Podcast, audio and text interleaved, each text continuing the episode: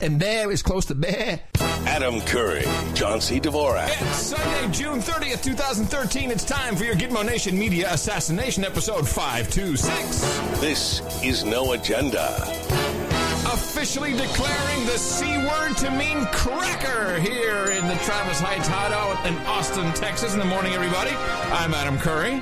And from northern Silicon Valley, where it's sunny, beautiful, and I've decided that Martha Stewart can't cook. I'm John C. Dvorak. It's Crackpot and Buzzkill in the morning. And she's not too good at stock tips either. hey. Well, that brings up the point of my theme for today's show. Oh, uh, what's that? Don't look I over here. things. I've noticed I have themes. Oh, oh, I have problems. You have themes. I got problems. Well, my theme is liars. Oh, oh, that's a good one. Isn't that our theme every show? Yeah, I'm thinking that now. Isn't that just like the uh, the ongoing theme of this program? Now, Miss Mickey is out. She went back to Amsterdam for her special project. She left yesterday. Uh, so, you didn't get your pancakes. no, I didn't get my pancakes exactly, and uh, I got to do So everything you're going be myself. grumpy the whole show. well, it's uh, Low carbs, no carbs. I need that no carbs. carbs. Well, and so and you know, and I'm like, I'm going to be great husband. And and you know, yesterday we have a and we have water restrictions in Texas, pretty much permanent. Um, so I'm like, okay, it's going to be at night. mean, What? Does it even mean water restrictions? Oh, uh, water usage restriction. What if you're dehydrated? No, no, you can drink. You can drink all you can drink, but it's watering your lawn that's a problem. Do you have a lawn? Yeah, we're on the corner, so we have quite a bit of grass. Oh, okay. And- Why don't you just uh, recycle your rainwater? Yeah, well, this is Texas, John. what rainwater? Okay, go on with the story. Yeah, so so yes, I'm, I'm gonna be a great husband. I'm because you know they're starting to turn brown. It's like it's not looking good, except for you know the grass. Welcome to Texas. the grass is frying. Except well, we had these big oak trees, and underneath the oak trees is fantastic. It's beautiful green. And so I'm, uh, and you know, it's dark out, and I'm running around with the sprinklers. You know, although they they they can actually, you know, they look at your water usage bill, and uh, and they will come and bust you if they think you're using too much. This is not even with the smart uh, the smart grid water meters. Uh, and What, so, what are they, going to do to you? oh, they fine you for They gonna, do that. they work you over? Yeah, yeah, with the ugly stick. No, they fine you for that. Anyway, but you know we're in a in a family house, and so just the two of us. You know, like wow, this took a lot of showers this particular week. So three hours of moving the sprinklers all around in the dark, and I swear to God, and I sit down and I string out the wire on the back porch uh, for the a little bit of uh, hamming. Um, because you know we had a huge magnetic storm, so 40 meters was cranked up and I, and boom, thunder, lightning, it rains. After three hours of doing all this crap, and it rained all night. Well, that's just the way it works. Did Yeah. you try the rain stick? No, but I'm thinking we should we should do a rain stick for everybody in Phoenix and in Southern California. How's it there with you? Is it is it crazy hot? Is it? Uh, you'd think it from the reporting in Europe. You'd think that Armageddon is upon us. They've taken this opportunity for a little bit of what used what we used to call, I think, a heat wave, and it's like they're cooking eggs on the street. They're all gonna die. Death Valley. This is it. Armageddon. Agenda 21. Oh, it, oh, this is global warming. It's over. Yeah. It's really, it's really sad what how this is being portrayed, and you almost would think that the president, after announcing his his climate change goals on the hottest day, was wiping down his forehead. Whew, it's so hot, it's so hot that they cranked up HAARP or something just to just to prove the point, you know, just to, to hammer it home. In fact, the um, the president yesterday uh, did his little show, his little podcast, the uh, the presidential podcast. Which I th- is that on iTunes? They, if it's not, you know, I'll.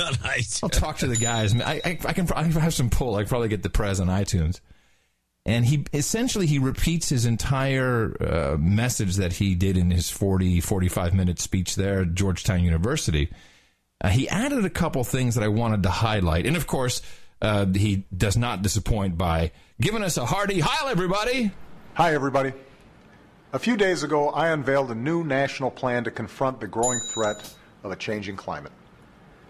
Decades of carefully reviewed science tells us our planet is changing in ways that will have profound impacts on the world we leave our children. That is a little new, what he just said there. Decades of carefully reviewed science. That's that's harsh. It's bullcrap. Yeah, but to to say that this is this is so blatant, and this is, and I you you have to admit this is the other Obama now. This is this is number two. It's like they've tag teamed. That the first guy was tired, and th- he's invigorated. He looks great. He looks tighter for some reason. Yeah, he got a couple of shots in him. yeah. Already we know that the 12 warmest years in recorded history There have all come in the last 15. That's right. And the last year was the warmest in American history.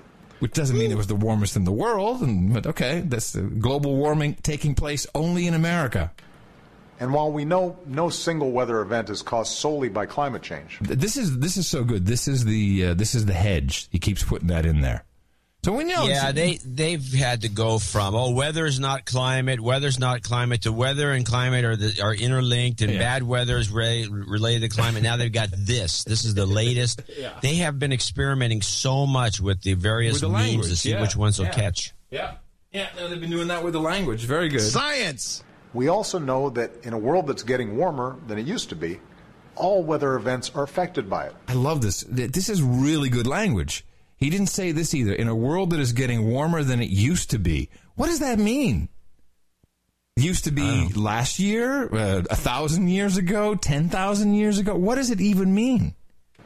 More extreme droughts, Oh. floods, Uh-huh. wildfires, and hurricanes. So we haven't had any hurricanes. Why did Why did he say hurricanes and not tornadoes? I probably should have said tornadoes. I think that was a mistake. No, no, John. Yeah, God, man, you and I know better than this. Th- Nothing is by mistake with these people. Uh, this guy's been making a lot of mistakes recently. I think when did it, when did he give this speech? Is this after South Africa? No, this is before he left. This is a yeah. No, this this was pre-taped. Pre-taped. Those who already feel the effects of a changing climate don't have time to deny it. What? That's what that we don't have time to deny it. Yeah, they're too. Wow, busy. now that's a gem. But this is what no. He said this last time. You don't remember? I, I pointed out. I don't maybe- remember him saying we don't have time to deny it. I know he said the. by the way, the Flat Earth Society that he referenced, Yeah, they yeah, have documentation that they're all in on uh, global warming. yeah. Of course. yeah. So Yeah, it's kind of ironic. It's beautiful. it's a beautiful thing. Uh huh. Yeah. So yeah, no, it's, we don't have time because what are we, what are they doing? Those apparently it's firefighters who deny global warming. They're busy dealing with it. The firefighters who brave longer wildfire seasons, See, this is a misread of the prompter. Did you hear what happened here? How he's just reading and he's not even thinking anymore about what he's No, saying. he doesn't. He doesn't think. No, so he's saying uh, those who uh, uh, uh, people don't even have time to to deny global warming because they're too busy dealing with it. And then he goes in, and the inflection is the firefighters, like the firefighters are denying it. That's listen to it again. Oh, it's very poorly done, poorly worded. Firefighters Oh, hold on, let me back it up a little bit more. No, it's it's he's it's just no, it's just he he's not paying attention to the script. He's just reading by it. climate change. We also know that in a world that's getting warmer than it used to be, all weather events are affected by it. More extreme droughts, floods, wildfires, and hurricanes. Those who already feel the effects of a changing climate don't have time to deny it. They're busy dealing with it. The firefighters who brave longer wildfire seasons, the farmers who see crops wilted one year and washed away the next. These are the deniers, apparently. Dumb. It was West- poorly done. Yeah. Yeah. Western families worried about water that's drying up. The costs of these events can be measured in lost lives and livelihoods, lost homes and businesses, and hundreds of billions of dollars in emergency services and disaster relief. And Americans across the country are already paying the price of inaction in higher food costs, insurance premiums, and the tab for rebuilding. Now, I, and that's all I have. Uh, I didn't uh, record all four minutes, of course, five minutes. But that last bit that he just said, where you're already paying the tab, that is directly from that um, from the university that does the cli- uh, climate change communication. That is their line. That is exactly their line. It's the, it, we remember we read the documents, and it's like here's here's the here's what the new mission is to say. You're already paying for it, so you might as well pony up, and I guess that will lead Pay to more? Yeah, that'll lead to You're already paying for it. Pay pay, more. pay some more. You're already being taxed. What difference does it make you get taxed more? What difference does it make? You're already taxed. Yeah, yeah. Um, so I love the logic. with uh, with this, um, I just want to lead into something. So uh, we kind of got started on this. I didn't even intend to do it. I got a note from our insider. We have uh, an industry insider who really um, confirmed for us that all of these wind farms and solar panel farms are really concealing gas fired electrical plants. And he uh, had some, he's a lawyer, he has some contracts. He says, you know, oh my God, all these contracts that I'm doing for these solar and wind farms, they all have gas pipelines leading up to them. And if you take that back even a little bit more, this is a huge setup that we've seen. And the setup was for natural gas. Um, and a lot of these plants, uh, mainly built by General Electric, I might add, big buddies there of the Obama administration, uh, and of course uh, NBC and all the other television channels uh, who have been propagating this, they got huge uh, subsidies from the government for building solar and wind farms. So the scam is now obvious. Like we're just building, you know, we're getting ready for natural gas. It'll be a part of the climate change plan. We're going to push everyone towards natural gas. Get in now on the ground floor. And, and I'll ask you in, in a minute, I'll ask you to give us some ideas of what we can invest in. Um, and, and by the way, we should mention that they're literally bulldozing the coal plants. Yeah, pushing them down. They don't want to have them there to restart them. They're going to just they're just tearing right. them down. Got another email from our insider. And this brought up something that we uh, talked about three years ago, which I it was it's really cool how these things come around and what we already identified back in the day. Uh, so the insider, who we'll just call the uh, the gas scam insider, uh, I saw another energy related contract yesterday, Adam. At first, assumed it was another solar contract, but instead it was for a fuel cell technology that turns natural gas into electricity using a quote electromechanical reaction rather than combustion. Having never heard of this before, I looked up the company. Do you remember what company this is, John? Uh, no, I don't. I know the technology, but I don't remember the company. Bloom Energy. Oh yeah, Bloom. Right, Bloom. I do remember. Not yes, and, and, Bloom Energy was the company. They, they had a huge hype on 60 Minutes. This was, uh, in fact, I, I went back. I pulled the clip because it was. I remember that we we actually talked about watching this at the you know oh everyone's going to watch this tonight it's going to be unveiled it's the big massive new it's the fuel cell it's the secret is being unveiled and this has been funded by Kleiner Perkins uh, right, John Doerr, and so I wanted to just replay the uh, the opening. Oh, you found the old clip. Oh yeah, the, the sixty minutes hype. That, yeah, it was unbelievable hype. And then I'll read the rest of our insiders' uh, communique to us. In the world of energy, the Holy Grail is a power source that's inexpensive. Now remember, this is three years ago almost. Yeah, three years three ago. years ago when this was being set up. And clean with no emissions. Well over a hundred startups in Silicon Valley are working on it. One of them is Bloom Energy. This was all, this was also before all of the Solyndras and and this is when all the money was going into all this stuff that started to fail a couple years later. Their invention, a little power plant in a box Woo! they want to put literally in your backyard. Uh-huh. You'll generate your own electricity with the box, and it'll be wireless. The idea is to one day replace the big power plants and transmission line grid the way the laptop moved in on the desktop and cell phones supplanted landlines. It has a lot of smart people believing and buzzing, even though the company has been unusually secretive until this past February, when K.R. Sridhar invited us to be the first news organization to take a look at the innards of the Bloom box that he'd been toiling on for nearly a decade. Now you remember this, right? It was like, oh, oh yeah, and they had the little thing in his hand. Yeah, no, well, what here? I got that. I pulled that clip too. I had to. I had to. It's also it makes it extra funny because he's Indian. And yeah, it, yeah. It, just, it, it just crap Indian. It, oh, we've got the database here, and look at it. My hand is very, very cool, small. What could this power?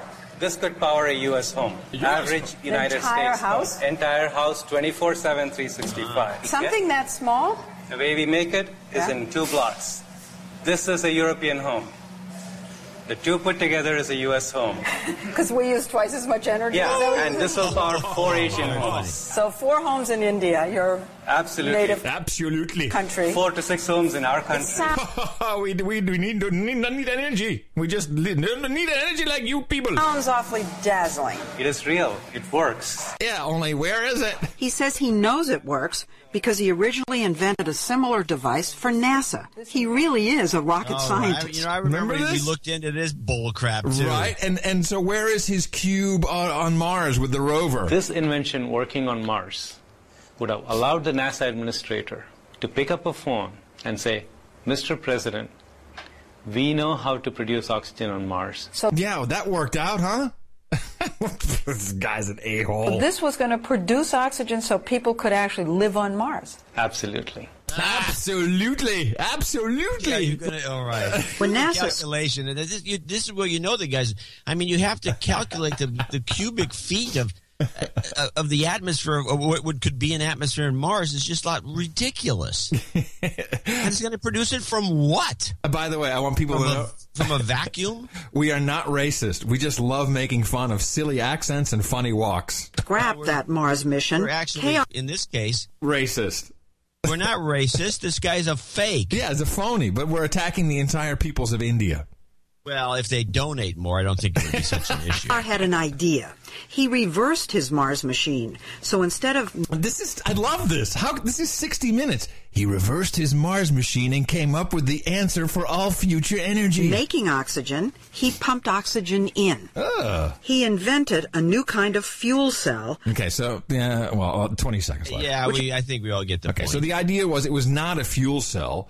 Uh, it is a well-known technology of uh, creating energy from natural gas, and and you can do it, but it's it's it's one of these things that you know it has to run for more than an hour. You know, it can't just like crap out and and you know and he was making it from sand on beaches and all this bull crap. So let's go back to our e- uh, insider's email. Um, and so he, he said he had not heard of this company. I actually sent him this link. I said, "Oh man, it's too funny." Um, and he said, "There's." Uh, went back to the contract and notice that it requires confidentiality about the actual performance of the device. so here's this fabulous fuel cell that's going to save the world, but they want to keep the performance of this natural gas slurper confidential. well, you know what that means, of course. It sucks. It totally Sucks. blows. It means yeah. it sucks. Yeah. Um, it was, if, if here's the, let's look at it from a marketing perspective. If this thing kicked total butt and it had unbelievable performance, which it doesn't, uh, you wouldn't want to keep that a secret because it, it, it, that's your marketing tool. yep. But you do want to keep it a secret if it's a piece of crap because keeping it a secret is your marketing tool. But here's the here's what, where it all ties together. So the president comes out says natural gas is the transitional fuel of the future as we get to fuel that farmers will have to grow, which I guess will be sugarcane or whatever it's going to be. Um, and all of a sudden, these contracts start popping up for this Bloom Energy bullcrap. It's cash in time. That's what's coming now. There's seven billion dollars that the president. That's only what he talked about and what he announced, and all these guys are jumping on it with these confidentiality contracts. And so it's going to be incredibly inefficient, expensive, and it's going to be a bonanza. And finally, Kleiner Perkins will get their money back because it was. I Yeah, think they they, invested money out. That's what their couple, couple hundred, but they got to get it out. They got to get It's it back. funny because the last piece of uh, article written uh, about Bloom Energy in terms of a press release was in June 4th, just recently in 2013. Uh, Verizon to buy B- Bloom Energy fuel cells, blah, blah, blah. And why would this, this is like a minor story, it seems Oh, to me, but- but, who else would run it but Giga Ohm, which is a, which is an Indian mafia company. yes, of course. Yeah, Giga Om. it's time to to push turn on the marketing heat. so, why uh, are these companies buying the Bloom Energy machine? Because they get a thirty-five percent tax credit. That's why Google got them. Every, it- Oh, it's, okay. It's so it, it, you So this is so this, so it's Scam. a government scam that's Um, going to roll out this Bloom. Energy as an IPO, Yeah, oh, big one. or somebody's going to buy them. But I think it'll be an No, IPO because to be nobody in their right No, mind it will has to buy be. them, right? It has to be an IPO because there's 400 million invested in this thing. yeah, so It they'll do an be- IPO yeah. for a billion. more, And so more, this, more, more, ladies and more, gentlemen, more than a billion, more okay, than a more billion. than a billion. So this, ladies and gentlemen, even though I do not give stock tips, sounds like a future short to just live with. It's going to be dynamite. Buy, buy the stock when it comes out and just you know wait for it to, to, to go up Hiccup. and and then As soon as it hiccups, then short the short the hell out of it. Wait a minute. Yeah. Yeah, yeah, exactly. So we're going to okay. I think you're right. I think you're dead on. I think this is a this is a lead into an IPO that'll make Kleiner get Kleiner out of the woods, Uh-huh. make the government look good, Uh-huh. uh, and make Obama look good. And and the, the And cool, he'll be out of office by the time this thing Oh, yeah. finally craters. the cool thing. Well, maybe not even. The cool Well, thing. you never know. The cool thing Some about all of this fail immediately. the cool thing about all of this is that the taxpayer gets screwed on both ends of the stick. And we get screwed when these guys build these phony baloney fronts with, uh, you know, for uh, for basically gas-fired turbines with a wind farm in front as a facade. And look at the wind farm. Don't look. Don't look at the turbine. Don't look at the turbine. Don't look at the turbine. And so, and, and they're getting huge tax breaks there. We get screwed. And, and and then when the consumer, when the customer, the big, you know, who we're all in, of course. Google has it, Verizon has it. When they buy it, they there's another tax break. Right, which again take comes out of our pocket. Yeah, we got screwed twice, and and then Verizon still sends you a bill. Yeah, they should be sending us money. You want to hear John Doerr at the time? oh yeah, well, Mi- might mi- as well. Might make, as make well. me cringe. Yeah.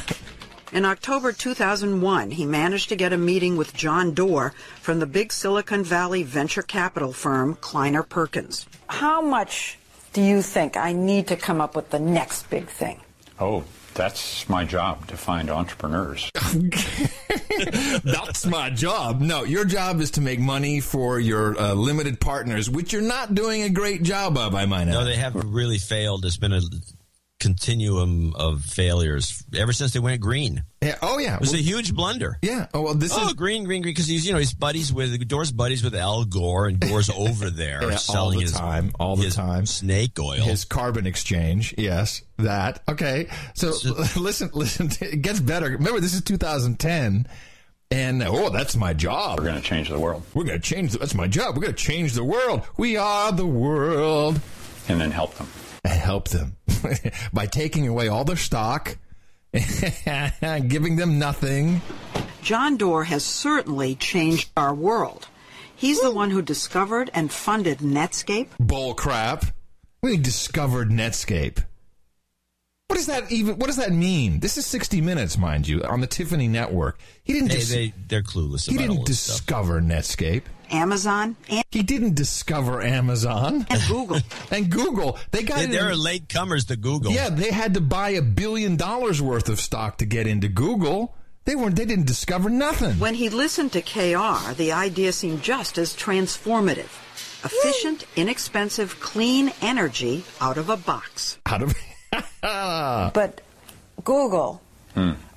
25 million. this, I don't know where that came from. And you can see his expression is like, "Oh my God, where'd you come up with that number? We we we did a backroom overnight deal for a billion before the IPO. What are you talking about? Twenty five million? Uh, okay, I'm just going to shut up about it. It'll make me look good. This man Mm-hmm. said how much money? At, at the time, he said over a $100 million. Didn't smoke start c- coming out of your ears and no? No. That uh, was okay? That was okay. so nothing he said scared you? Oh, I wasn't at all sure it could be done. But there was a selling point. Clean energy was an emerging market worth gazillions. Gazillions! I just heard Gazillions. Gazillions. I didn't know there were uh, gazillions. Let me get, write that down. this is 60 Minutes, John. Yes. CBS, CBS. The Tiffany Network apparently now has invented the monetary unit of a gazillion.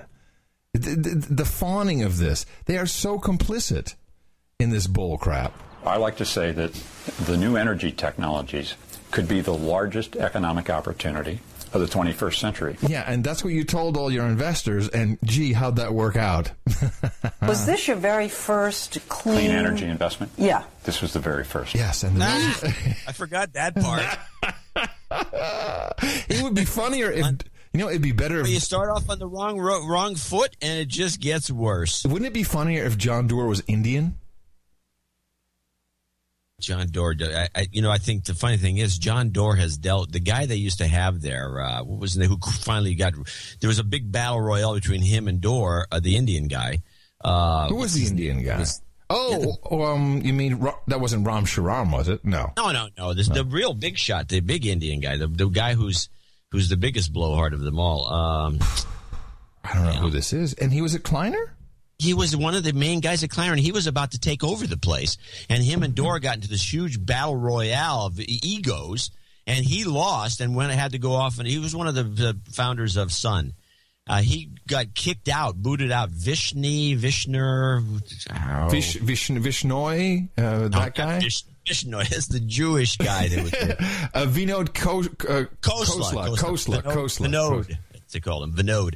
Uh, And he got into him and and and Vinod is really really up there in terms of like he's got the right degrees, he's got the right attitude, he's very patronizing. He's uh, He looks like he looks like a um or like he should be on Star Trek almost like he has yeah, has he that- looks like an actor, and he uh, and him and Doerr were always battling it out, and uh, I uh, Huh. and Doerr won. And of course, the, the company hasn't been, but Vinod was uh, probably the highest end of these kinds of blowhards. Of he the was cabal, of really the good cabal. at talking. He wouldn't let you talk about anything but himself. it's just amazing guy. he could be on this show. He hasn't exactly. He hasn't done anything since leaving Kleiner Perkins that I can tell. Let me see career career career 2006 his wife co-founded the K, CK12 Foundation aims to develop open source textbooks uh the philanthropist how boring Open source. proponent what is that? They're also donors to the Wikimedia Foundation. Oh, okay. So if you know if you see something nasty about you uh, on your wiki, it's him. He's doing it. Uh, he's actually he's got an amazing. His ego is so big that he wouldn't even consider uh, stooping to uh, you know anything. And he was he's the guy with the with the big giant. You know he's the type of guy in India who's got the big giant house, a bunch of servants, uh, and they just think they're fantastic people. Oh, really? He got a bunch. He's got a whole bunch of servants. okay, in 2010. Oh, oh, so his so he has Khosla Ventures. Tony Blair's on board. Now he's so he's got here. You take Al Gore. I'll take Tony Blair. That's how and, and invest in clean tech. Ugh. And he also raised two hundred fifty million dollars for Khosla Seed, which will invest in higher risk opportunities. Oh, damn! I thought it would be seeds. That'd be funny. Seeds. he was selling Khosla seeds. seeds. Seeds. so there's the scam for you. Just wanted to make sure you understood it. And, uh, And note that we spotted this uh, three almost three four years ago. Yeah. three years ago when it first showed up. Well, you could sniff, sniff it out. It was just didn't make any. This things don't in science, in particular, things may. have there's this thing about making sense, and, and also breakthrough technologies in batteries and fuel cells. There is none. I mean, it's all fine tuning what was invented in the 1800s. Yeah. it- thank There you. It's been around since the 1800s. Th- Would you please explain that this so-called fuel cell technology has indeed been around since the, well late 1800s? Throughout the 1800s, but late 1800s, and the one, for example, the ones that uh, that's the technology that's used in hydrogen cars. Oh, and by the way, whatever happened to hydrogen cars and the hydrogen economy? Yeah. Wh- wh- where, where did that go? Well, how so anyway, so the fuel cells that were going to be in these hydrogen cars, and I've driven most of the hydrogen cars when they were the prototypes that were around, and they're horrible. And it's not like they're it's kind of cool to have a car running on hydrogen, but they make it. They, they, they work on. They all work on the same technology. It's a weird fuel Yeah, cell. they, and they run rough, right? no, no, they run fine. It's just Oh. they scream. Is Oh, the problem. really? Oh. and, and there's apparently you can't do anything about this. They have a high pitched squeal that it oh. would. I think it would be banned if, they, if there was a city full of these cars. There'd be people with blood coming out of their ears, Okay. and and they're they're they still can't get enough hydrogen in one of these tanks to go because you want to go three to four hundred miles on a on a charge or a fuel cell or a ta- tank of gas or something like that. Uh-huh. And they had to com- finally to get these things to get to close to three hundred miles. They had to use a tank technology that resulted in the in the hydrogen gas at ten thousand pounds per square inch in the tank. Nice. Which means a, a rupture would blow the car to smithereens and yeah. everybody nearby. Oh, it would be so exciting, wouldn't it? the I thirty five, and I was talking about the. Uh, it, it, has an actual word. Um, hmm, what's the word? The wood, bur- the wood burn- burning cars, gasogene. I, I think is what they used to call it. Ga- ga- yeah, gasogene. In the in World War II, there were tons of cars, and if you if you just Google oh, yeah. if you just yeah. Google wood yeah. burning car, yeah, they were all over Europe. Oh my god! And there's and some of them are really beautiful, and there's just tons of cars that have these big burners on the back with burning wood driving around. I, this this has to make a comeback. Well, it's getting there. I I uh, I'm so um, a lot of people sent me tons of links to 10 kilowatt wood burning generators, which I really appreciate that there's people making these, but you know, maybe next time I have a spare $35,000 laying around, I'll get one of those. I really would like just a homebrew deal in the pickup truck. And there's tons of guys who have done it. You're in the right part of the country. Those Texans like to weld. They like to weld, and we. What are you eating? I'm just eating a lozenge. Oh, I, I see your throat hurt. You need a lozenge for your throat. mild cough. Oh. uh, uh, uh. Anyway, go on. Anyway, I would like to uh, to to wrap this up by telling the peoples of Europe that uh, we are not burning up alive. Yeah, it's warm, and um, and I don't know, and I don't know what this bull crap is that they're selling people in, in Phoenix. They have grounded flights in Phoenix, saying that because of the heat, the aircraft cannot take off properly. I happen to know a few things about aircraft. Yes. Well, what is the problem with? I've heard of this before that they you, it's sometimes difficult to take off in, uh, if it's too hot. Yes. Well, the the air density definitely changes, and you have less lift. Uh, so this can be uh, obfuscated in a number of ways. Longer runway is a good one, um, but I think Phoenix is pr- plenty long for what they're doing.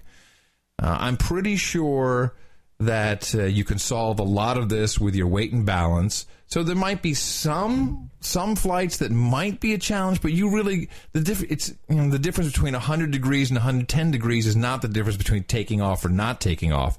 I think something else is going on here. And this is what we learned when we were on our last Hot Pockets tour and we went up to Wichita and we stayed with our uh, our buddy there the mm, sand what is it uh, dunebuggy Oh yeah, our Doom Buggy guy. Yeah, our Doom Buggy guy. And yeah. he told me that the whatever happened to him? No, he's still selling Doom Buggies. He sold a couple to. Remember, he sold some to like some Arabs. Yeah, vaguely. Yeah.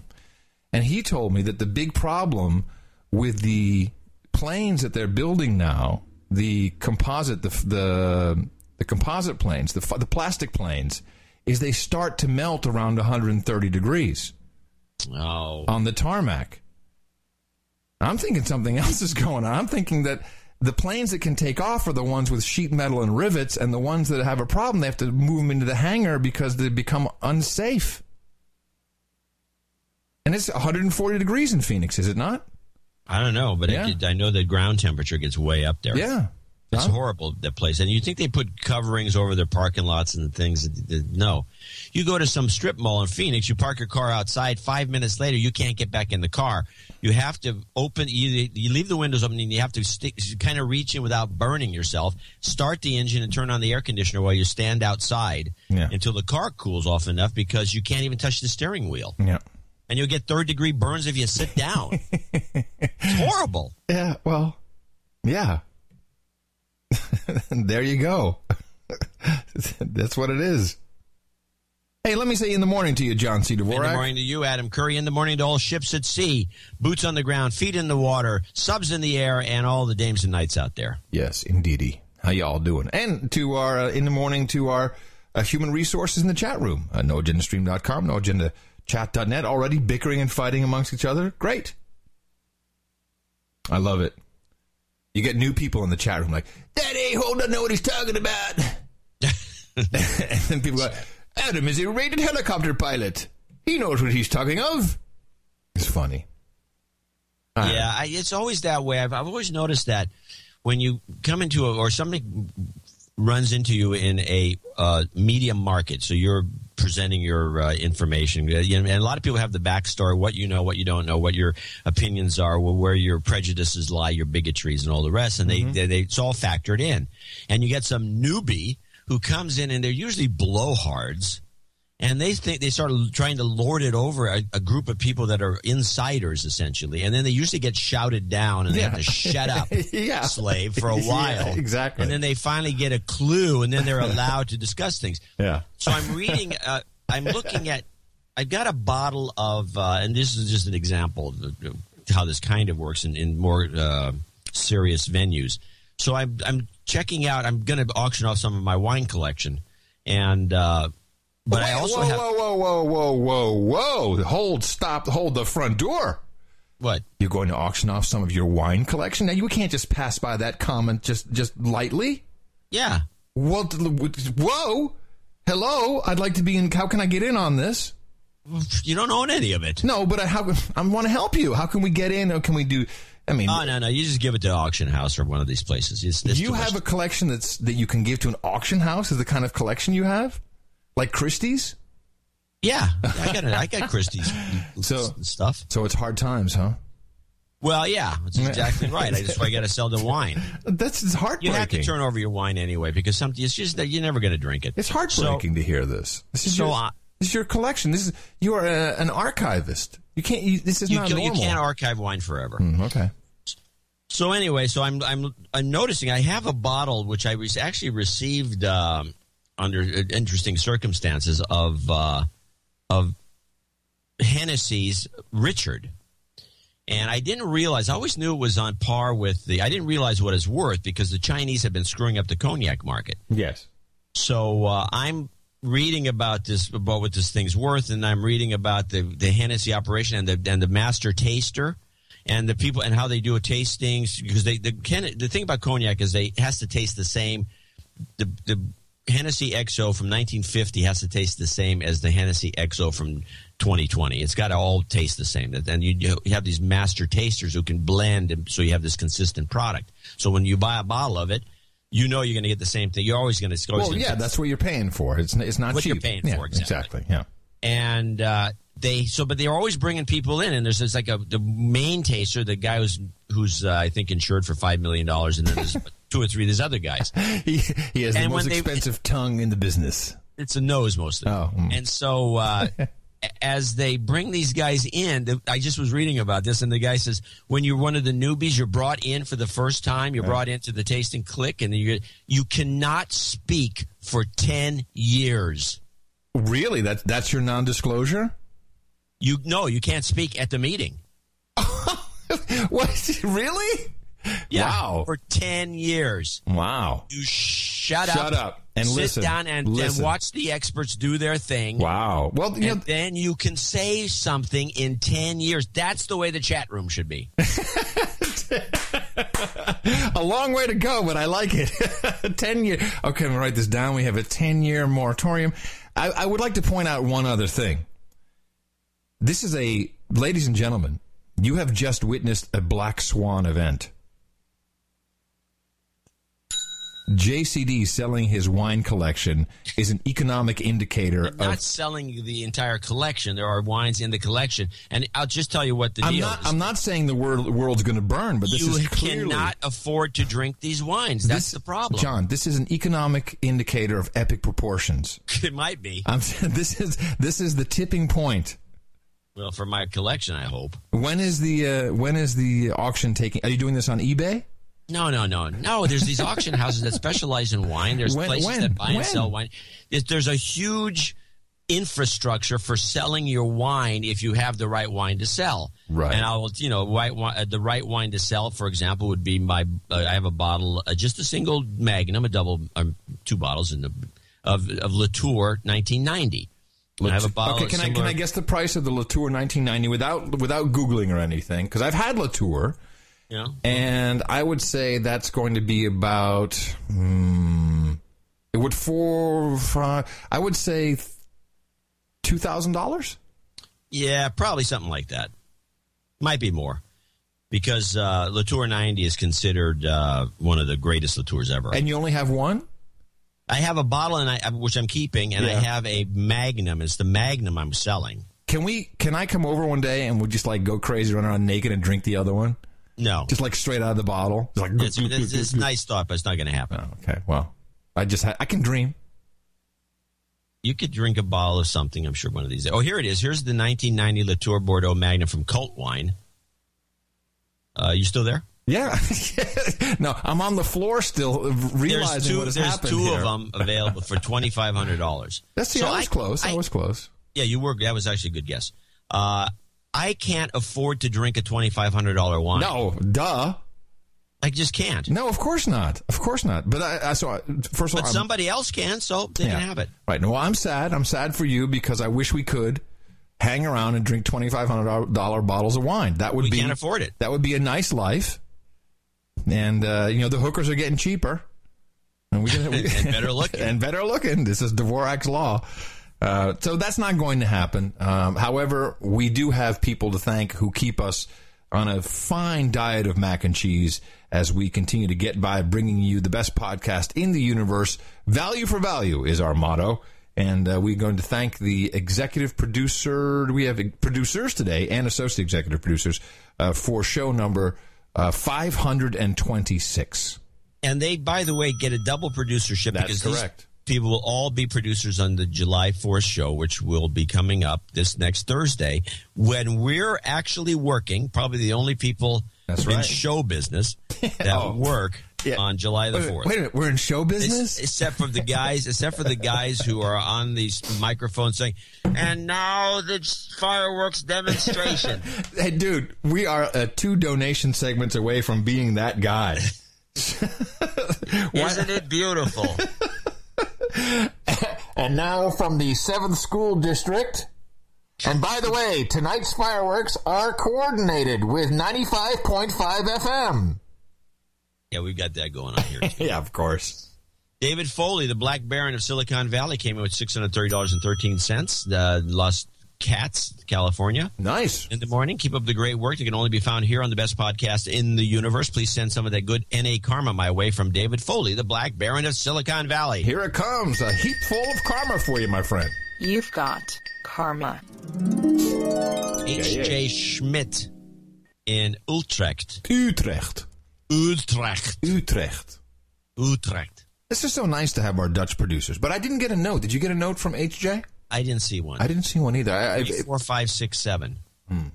Um, also, Dame, uh, good old Dame Francine Hardaway came in to help us out. She's in Half Moon Bay, California, 33369. Uh, Wait a minute. Baroness von Wait a minute. Stel- Whoa, whoa, whoa. Did, whoa, whoa, whoa. What? Did she just hammer out a magic number and a swazzle enough? Yeah. Nasty girl. Ba- Baron von Stealth Mode here when you meet Baroness. her. Baroness. Baroness. Uh, Baroness, sorry. How about some cooling karma for Phoenix where it's 120 degrees? Yeah, here we go. Ah, we're going to give you some karma and some rain stick. You've got karma. All right, There you go. Uh, Ryan Bemrose in Everett, Washington, three three three three three. You know, I think that he may he this came in through the time payment system of one of the banks, so he may actually be do- donating three three three three three routinely. Oh, really? Wow. That is fantastic. So we have to look into Brian and find out what's going on. Okay. Robert Hagedis in in uh, Spring, Texas, right down the Hold street. on. from- Whoa. Well, he sent me a clip. Call me sir, God damn it! He's $300? He's a, he's a knight. You have to call him sir. Sir, Sir Hagedis. and he and he got his note. I didn't see his note. It says emailed note. Oh, I thought the email note. Yeah, the note had the clip on it. I got the same note you did. It said, "Here's a clip I want you to play." Oh, okay. All right. Uh, Nicola, which you played. Yes. Nicholas Roth and Sir, Herrin. Sir Robert Hagedis from now on. Yeah, well, hopefully we can get the, the part of the database fixed. Nicholas Roth, $250 in Herrin, Illinois. I think it's time for one of those multi language ITM sequences. In the morning, le matin, am Morgen. There you go. So, uh, anonymous, two hundred fifty dollars out of New Orleans, Calif- uh, California. That's funny. We should. We need a New Orleans, California, Louisiana. the way it's going, it could happen. Uh, salutations. I've been a pre-donor since somewhere around show 350. Jeez. But it finally self-actualized to, to full-fledged donor. I write to you at 11 p.m. from LaGuardia Airport after a long day of getting kicked around by U.S. Airways, culminating in my flight being canceled and being told to eat mac and cheese. Yeah. Now I'm stuck here, though. Luckily, I found a flight home in the morning. In the morning on a different carrier. Oh, before I forget, please pass toss a D bag shout out to the LaGuardia U.S. Airways staff that treated, that treated us all so poorly, and shots of karma for me and my similarly situated co-passengers. All right, we'll do that in a minute. Okay, now in a general sense, I'm donating today because you guys work hard to produce something that I like listening to. The show is funny, sarcastic, satirical, weighty, well produced, and includes something that very few news programs do today. Lots of primary source material. I can't imagine how much C-SPAN you both listen to. Regardless of the opinions you hold, you surely must have a better grasp of current events and policy than most anyone else outside of the Capitol. And very importantly, your show makes keeping up with current events downright entertaining. Ah, there you go. That now mission accomplished. Uh, recently, I was late for a flight. I knew if I opted out, I'd miss my plane. He talks. Now he's got some anecdotes about TSN. I think that's about. I think we've covered all we need to. I do. I do want to mention that Miss Mickey once again went through uh, airport security here at Bergstrom Airport in Austin. Said, "Oh, sorry, I, I, can't lift my arms." Straight through magnetometer, no frisking, no touching, good to go. System still works. Yeah, well, I'm sure it will work until we abuse it to death. Robert Tennant, if 244 47 in New Zealand, longtime listener, Deuce Club member, 1111 Club for two years. This brings me to check to make sure you're still 1111. This brings me to 80% of a knighthood. Not bad for a cheap Kiwi. Yeah. Long live the best podcast in the universe. Apparently, a thousand people a day are leaving New Zealand for Australia. Why? Uh, jobs. Oh, because they got rid of Gillard. Well, yeah. well, there's that, but there's there's no work. There's you know uh, all the oil and the gas stuff is all uh, in Australia, and people are just a thousand people a day. That's what my my Kiwi girl here told me. Kevin Lacombe in Port Orchard, Washington, two, three, four, five, six. Uh, I know I told you I was sending this check in the mail, but life interrupted me. I found out my dad has cancer, so I need an urgent fuck cancer. On top of that, I had my physical, and the doctor found a lump in my thyroid. He couldn't find it digitally, although I f- it sure felt like it. I got John's email plea for help and felt PayPal was the best method this time. Adam, since you can't make the show tonight in Austin, I'm sending you a link to the video of her Rachael Yamagata's recent Oh. set in Salt Lake City. Oh, let me tell you. So he invited me to go to the show by this girl um, who's performing in Austin tonight. And his here's his email. His email was, um, you know, it's not a school night because you'll be done with the show. You don't have, you know, some Professor Obama bot dinner lined up because you don't do those on Sunday nights. You know, it's perfect. It's right nearby. Uh, you're going to love her. There's going to be tons of lesbians in the audience. I'm like, oh, you're hitting all my buttons. But guess what? I can't go because why? Because Why? Because Miss Molly Wood is coming to visit for uh, three days. take her, Well, she's got her son with her. take him. and this, hey, Eli, he's five. Eli, these women who you'll learn to love, they like to kiss other women. Isn't that cool? Yeah. Now I get a short picture of Molly Wood enjoying this. So it, I'm here alone with Molly. Oh, well, that sounds pretty risque. I hope I get in some kind of trouble. Tobiah Marks two two six forty four in San Jose, California. A retroactive donation of three thirty three per month oh, wait, hold every on. month. I'm sorry, sorry. I got to do his F cancer thing. Oh yes, and also uh, karma. You've got karma. There you go. That's for Kevin. Yep. Uh, retroactive donation of three three three per month for every month the No Agenda Show has been on the air sixty eight months. I'd appreciate some indie game development karma for my new company, Play Paro. and my first game, Space Repair Inc. for the ISO uh, iOS Android. Oh, I'll try that out. That sounds kind of fun. Space Repair Inc. You've got karma. All right, good luck with that. We encourage entrepreneurs. Uh, Karen Edwards in uh, Thunder Bay, Ontario, 222. With losing my school bus driver job for the summer, becoming a producer for the show makes sense, right? I was hit in the mouth last summer by your listener, Richard Garrett, Thunder Bay, last summer over the pipeline so he could get credit for this donation. I enjoy and appreciate your show and make sure my kids listen each time so they don't become mindless robots to the media as they grow up. Oh, this is great. That that warms my heart. Thank you, Karen. Let me give you a little bit of job karma. You deserve that. Bus driver. You've got karma. Hey, bus driver! You'll get something. It's funny, Brian it's funny Ferguson. how that works out. in Foothill Ranch, California, 21212. Uh, no comment. Uh, and then we got a long note for making up for it is Roy Pingle in New York, 211. Hey guys are better than you guys are better than Mythbusters. Love your deconstructions, but what do you think? Sometimes it seems to me that the U.S. public can pretty easily deal with the abstract knowledge that its government has the ability to spy on everyone. This knowledge remains a suspicion, a rumor, an idea. The public does not have to do anything about it except maybe use the knowledge in cafe small talk or small group discussions around conspiracy theories. And it goes on. I'm not seeing where he's headed with this. Keep going. Maybe something will happen. on the other hand, when the knowledge becomes concrete with documentary proof that your government is consistently, oh, I see. What he's referring to is the is that we've known that this has been going on, but because Snowden came around and actually had a slideshow because we're because the public at large are idiots need- unless they see a PowerPoint, There's pictures. they don't believe anything. we need we need pictures, pretty pictures with with colors. Ah. Uh, Don't make me read. Now you really have to do something that about concrete knowledge. Now you have to act. Very few in the U.S. public want to be in that situation. Very few want to have the concrete proven knowledge that the government is criminal and that the governing authorities are criminals.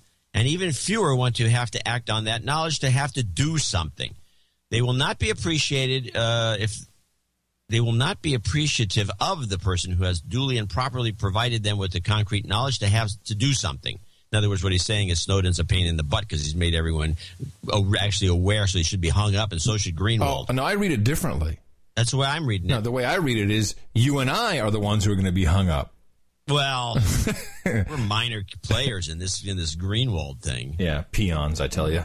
Yeah, peons. Uh, and all we do is just uh, we're just uh, I don't know what we do. Brian Newman, two hundred ten dollars in Cincinnati, Ohio, uh, without comment. And finally, Wesley Young, two hundred dollars in Warren, Pennsylvania. Um, I want to thank them and all the other donors uh, we'll mention later that came in to help us on the Sunday show to beat the Yeah. Thursday show, which And- is very poor, by yeah, the way. Yeah, but this is great because everyone who came in today gets the gets the double producership, and um, it, it I think will with this trick that you blatantly played on everyone, you this trinket you strung you hung out for I think these producerships are worth their weight in gold. a little bit of a little mirror magic. Yeah, well, it's good because it's We have a huge list on on the fourth. Yeah. And but- by the way, exactly. everyone who, who donated on Thursday will be on the same same list, same list. Thank you so much. Thank Yeah, you we so want to remind you to go to Dvorak.org slash, slash NA, channeldvorak.com slash NA, no agenda show, no agenda nation.com. There's a donate button. And we do have a show coming up on the 4th of July where the two of us, the only two in show business, uh, will be working on the 4th of July. Which proves we are actually in show business. This is the part I like the most about what you're saying here. Um, and yes, please go to What? Dvorak.org slash N-A. Now I want you to close your eyes. No, no, John, please, no, don't notice. Don't. I'm I'm doing some programming here. Oh, okay, go. I want to close your eyes. Okay. Now I'm going to ask you to open your eyes, and I want you to look. The first thing that you see, I want you to real. So if you're in the car, it may be a stop sign, it may be a traffic light, it may be a car in front of you. Just whatever it is. Okay. Ready? One, two, three, and open.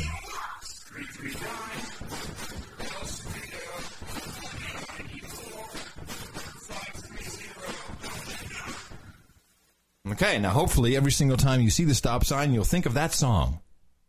Why would you want someone to think of that song? I want them to think about it a lot. Do you did you hear the song? No, it's all breaking up. It's all breaky.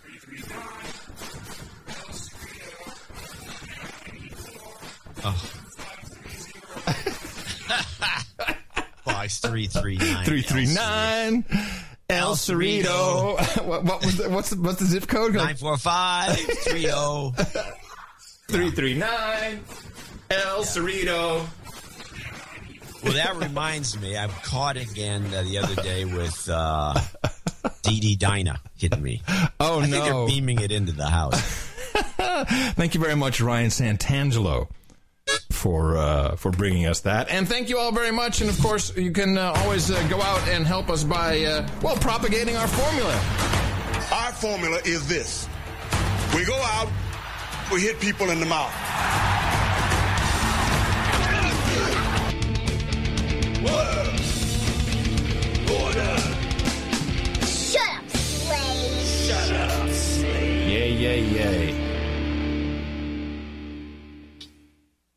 Wow.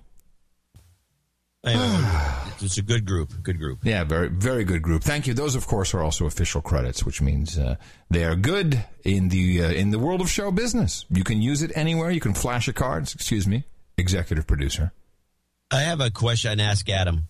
Okay. Do I need to play the jingle, or is it, do you trust me?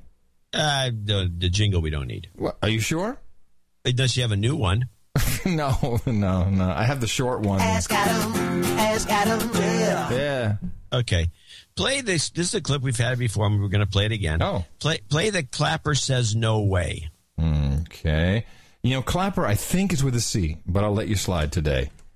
Jeez Christ. So, what I wanted to see is if you could give me a yes or no answer to the question Does the NSA collect any type of data at all on millions or hundreds of millions of Americans? No, sir. It does not. No data. Not wittingly. there are cases where they could in- inadvertently, perhaps, uh, collect, but not not wittingly. Baby, I, I, I didn't. It didn't happen wittingly. It just kind of slipped up a little bit. I'm sorry. So uh, the question for you is why isn't this guy brought uh, in front of Congress on charges of perjury? Well, that would make no sense. He perjured himself. He lied. That was a lie. It was a blatant lie. He Yeah. admitted it later. Yeah. Well, I mean, d- d- do you expect me to I'm have? just wondering why, because they threw answer? Martha Stewart in jail yeah, for less. For less than this. What this is is right in front of Congress, a bold-faced lie. Yeah, but uh, clearly, why is there contempt of Congress? I'm asking you. Tell me. Would you explain it to me? I'm just trying to understand from Okay. my my, Oh, my, right, right. my constitutional expert here. You. Oh, oh well, well, thank you very much for recognizing my years of study. Uh, this is, of course, because you know uh, birds of a feather flock together. They're all criminals and crooks, and they're not going to make any stink. All they need to do is just you know kill a, a celebrity or uh, you know bring. Hey, call up the Globe. And uh, tell them that uh, that Michael Jackson like uh, had sex with twenty five kids. That'll keep him busy for a while. Because they're all criminal. That's why. This is what's going on. Uh, constitutionally, of course, they should be thrown out. We should have uh, pitchforks and shotguns, and we should be uh, on the mall in Washington D.C. We should be calling for their heads to be chopped off. But again, you know, the the the nature of show business is just too appealing. We are distracted by way too many things. Uh, the New York Times. Did you read the opinion piece by any by any chance? Uh, that came out um, yesterday, I-, I was blown away by the New York Times saying it is criminal. The Obama administration has uh, overstepped their constitutional boundaries. Yeah, of course I read this. And but they, and they said, but the American public just goes and the New York Times wrote the American public goes meh Meh. meh. The word they used. The word they used in the article, the New York Times. yeah. So there's your answer, meh. United States of America. No, but it's very important that Lindsay Lohan find justice. Yeah, yeah. Of course. I like that. Um, United States of America. That's who we are. Um, when I uh, did you see by any chance, John, the interview with Charlie Rose and MI5? No. Okay. Well, MI5. Now I'm jealous. MI5 is, of course, uh, the, the Guardian. Um, the Brits. Now here, here's here's it, it hit me when I saw this, and you've really got to get on the Charlie Rose tip because people think that that this is they're talking to an elite audience who go on the show, like, and you know, Charlie Rose thinks that he's asking all the the right hard elite questions. Well, we've tracked him before, and we find him asking a lot of leading Oh, questions. Oh, he's totally he's a handler. He is a handler. But what's interesting is that people say things that never you know it's for it's like an insiders club because no one has it's you it's hard to Charlie Rose is almost as hard to watch as C-SPAN. He is in the level of paint drying when it comes to this show. So now he has uh, the two editors on from The Guardian. And the first thing that strikes me is, oh my God, you know, this whole thing, the Snowden thing, which of course we know there's messaging, there's fractions warring uh, internally. This is, you know, this is the MI5 has been setting us up for this. And I'll play a, just a little bit of these two Brits, and it just it makes you sick to your stomach that what are these? just Go away with the Brits already. Just get out of our country. Way, I need the premise better because you said it, it- there's no MI5 person here, though, technically. Technically, maybe Oh, not. But we have two British editors from The Guardian. The Well, I would say one is MI5, and the other is the editor who, the handler who worked with uh, with Glenn, who then worked with Snowden. But the, the big reveal is coming after this little setup. Okay. Its future remains unclear. Meanwhile, the revelations continue. Today, The Guardian reported that the National Security Agency had been collecting. Again, this is the Guardian. So th- Charlie Rose doesn't even go to the Washington Post. He goes to the Guardian. America's bulk email data for a decade. Joining me now, the editors under whose watch the leaks became public. Janine Gibson is the U.S. editor of The Guardian. Alan Rusbridger is the paper's editor in chief. I am pleased to have them here at this table. Welcome. So, my question here, and I have no more questions. What does The Guardian know? Maybe you'll tell me. well, we um, we have we have more material, Listen to this guy. Listen to what he's saying very closely to the words. We have more material. and we're doing what a news organisation should do, which is to, to sift through it. Uh, and I think the the reason that Snowden gave it to a news organisation is he felt that this whole area of oversight, this debate about the boundaries between security and privacy, uh, is not, he thinks, safe in the hands of the people who should be doing that. Okay, stop right there. You're telling me that Snowden felt that the debate, which was not going on, that the debate about privacy and security was not in the right hands. Uh uh That is a psychological operation this guy is playing right there. That is bullcrap. The debate came after these documents came out. That's not why Snowden said, "Oh, oh, hmm, I don't know if the balance is right, if it's the right in the right hands." This is coming from the Guardian. John, am I am I imagining things here? I keep playing. I, I- this is interesting. So the the, agree with the, the judicial. Well, it, it, I I mean, I think that's the debate that we have to have. And what is this? oh, Who does he? What do you mean debate we have to have? Who are we, Kimo Sabe? Get the f out. Uh, and I think And the debate that was suggested by the president, although I'm not sure, how much of a debate. sure. And I think we know a lot more than we did a month ago. Um, uh, and he thinks that Congress has been misled, uh, and that the courts that are uh, doing this are secret and are effectively rubber stamp courts. Uh, that, that's his opinion. And so he's saying, here's a news organization, I will give it to you, I want you to act responsibly. Uh, and put things into the public domain that you think sh- should. Really, really. He went to the which he did not. We know that he did not go to the Guardian. He was approached by the filmmaker La, Leni Riefenstahl, and uh, whatever her name is, and she then went to the Guardian and to the Post. So this guy Right, is he already, he's well, no, lying. well, I think he went to the Post earlier and they just sat on it. Right, And then correct, sh- correct. And it wasn't until Greenwald started doing stuff that the Post brought their stuff out. but it, but it came via the, the yeah, maybe, filmmaker. maybe. Whatever the case was, they were getting nowhere. Yeah, so this guy, but this guy is lying, and he's saying he wanted to be in safe hands. What? Should be known about. Okay, now here's what I understand. Did, did you call him up? Okay, so now he's talking to the the woman who is beside. She's moist. She's beside herself with how awesome she is, and she's Glenn Greenwald's editor. And say, I have a little story I need to talk about? Well, actually, I texted him. Oh, you texted him. Okay. And of course you did. But yes, I did say. oh, I'm so modern. Use a telephone. so old school. It is. I Um, know. I- uh, no, I, I, John, did you catch that little ditty she threw out there? Very good. Hilarious, really. I texted him and he said, uh, "We have a little story that we might want to have a chat about." And what was the little story? A little chat about. I got a story, a little chat about. This is how Glenn talks. He says, "Hello, love. I got a little story we need to have a chat about." Uh, at that point, uh, I understood from Glenn that he had uh, a significant amount. Glenn Greenwald. Right. Yes, that he had a, a significant amount of. Uh, No, Glenn Campbell. What were you That's thinking? what I was thinking. Glenn. Glenn. Glenn who? That was an unnecessary interruption to make yourself look knowledgeable on the topic. The interviewers do this a lot.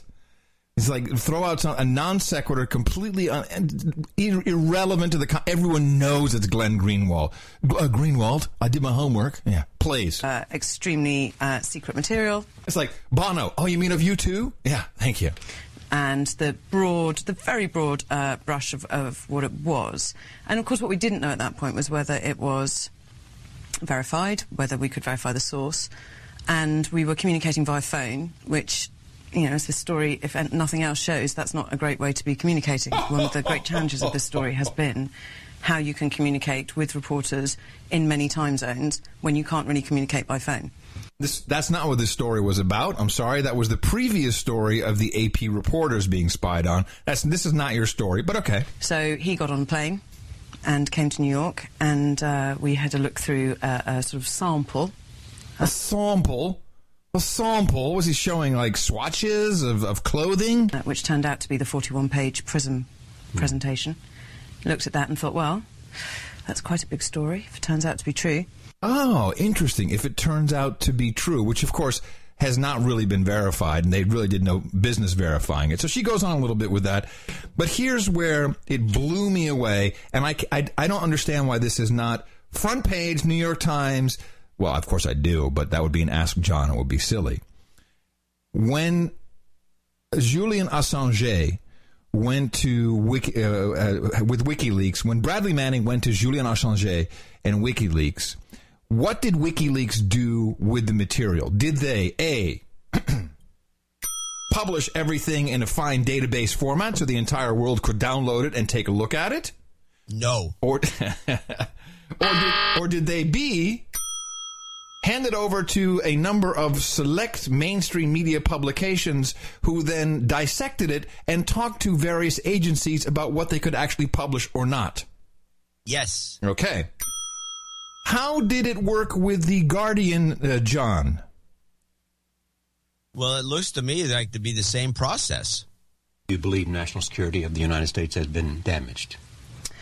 I do not. But the question was, do you believe the by re- by publishing this, the security of the United States, the national security of the United States has been damaged? Her answer, as you just heard, was, "I do not." You believe national security of the United States has been damaged?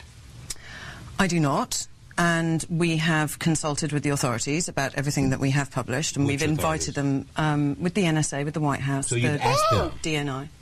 Is this damaging to national security? And should we? Is there any real reason we should not publish this? We've invited specific national security concerns about. We've let them know what we're going to publish, and you know to the spe- specifics of which slide of which presentation or which document on which date, and Would you tell me how that happens? Wait a minute.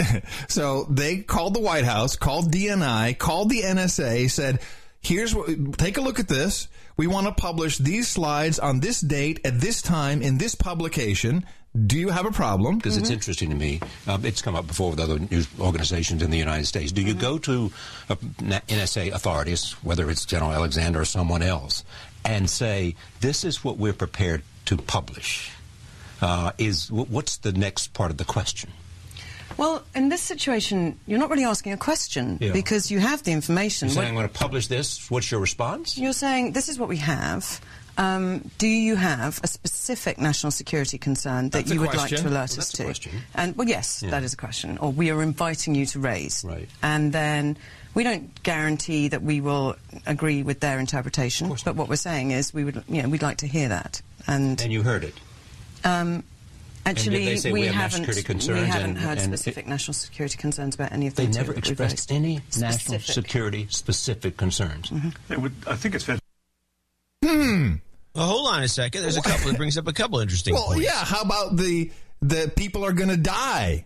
That that Yeah, water, and watermelon Mueller saying head. this is the worst disaster ever. And here- and they should arrest Glenn Greenwald. Here is the, the, the, the publication saying, "Do you have a national security issue?" And they said they didn't even answer. So you tell me what's going on here. So that sounds like a number of possibilities. One, all the information is bullcrap. They're doing a lot more, and this is just a smokescreen to make it look like they're not. Mm-hmm. Could be testing the waters. We could have this phony slideshow. Maybe only has the five slides, Mm-hmm. and they're testing the water to see how the public reacts to this. And if the public is good with it, fine. Throw the switch. We'll just put everybody in a database, and we'll spy on everybody twenty four seven. Who cares? What oh. difference does it make? Well, it's funny you say that, John, because on my favorite show, Erin Burnett had our favorite guy, Wes Clark, known as the Wes Clark Seven, and it's it's like you taking the words right out of his mouth. Everything he was going to release that was a problem was done at the beginning, but then he said, I'm worried about things he may still have. So which is it? Well, I think I think the the fact is that the way it came out at the time of the summit meeting with the Chinese president, it, it, it was hurtful. But on the other hand, uh, there may be some more stuff behind it. But the truth is, pe- people know what's in there, and the American people are solidly behind the PRISM program and all that's going Yes. on. The American Yes. people Yes. want protection.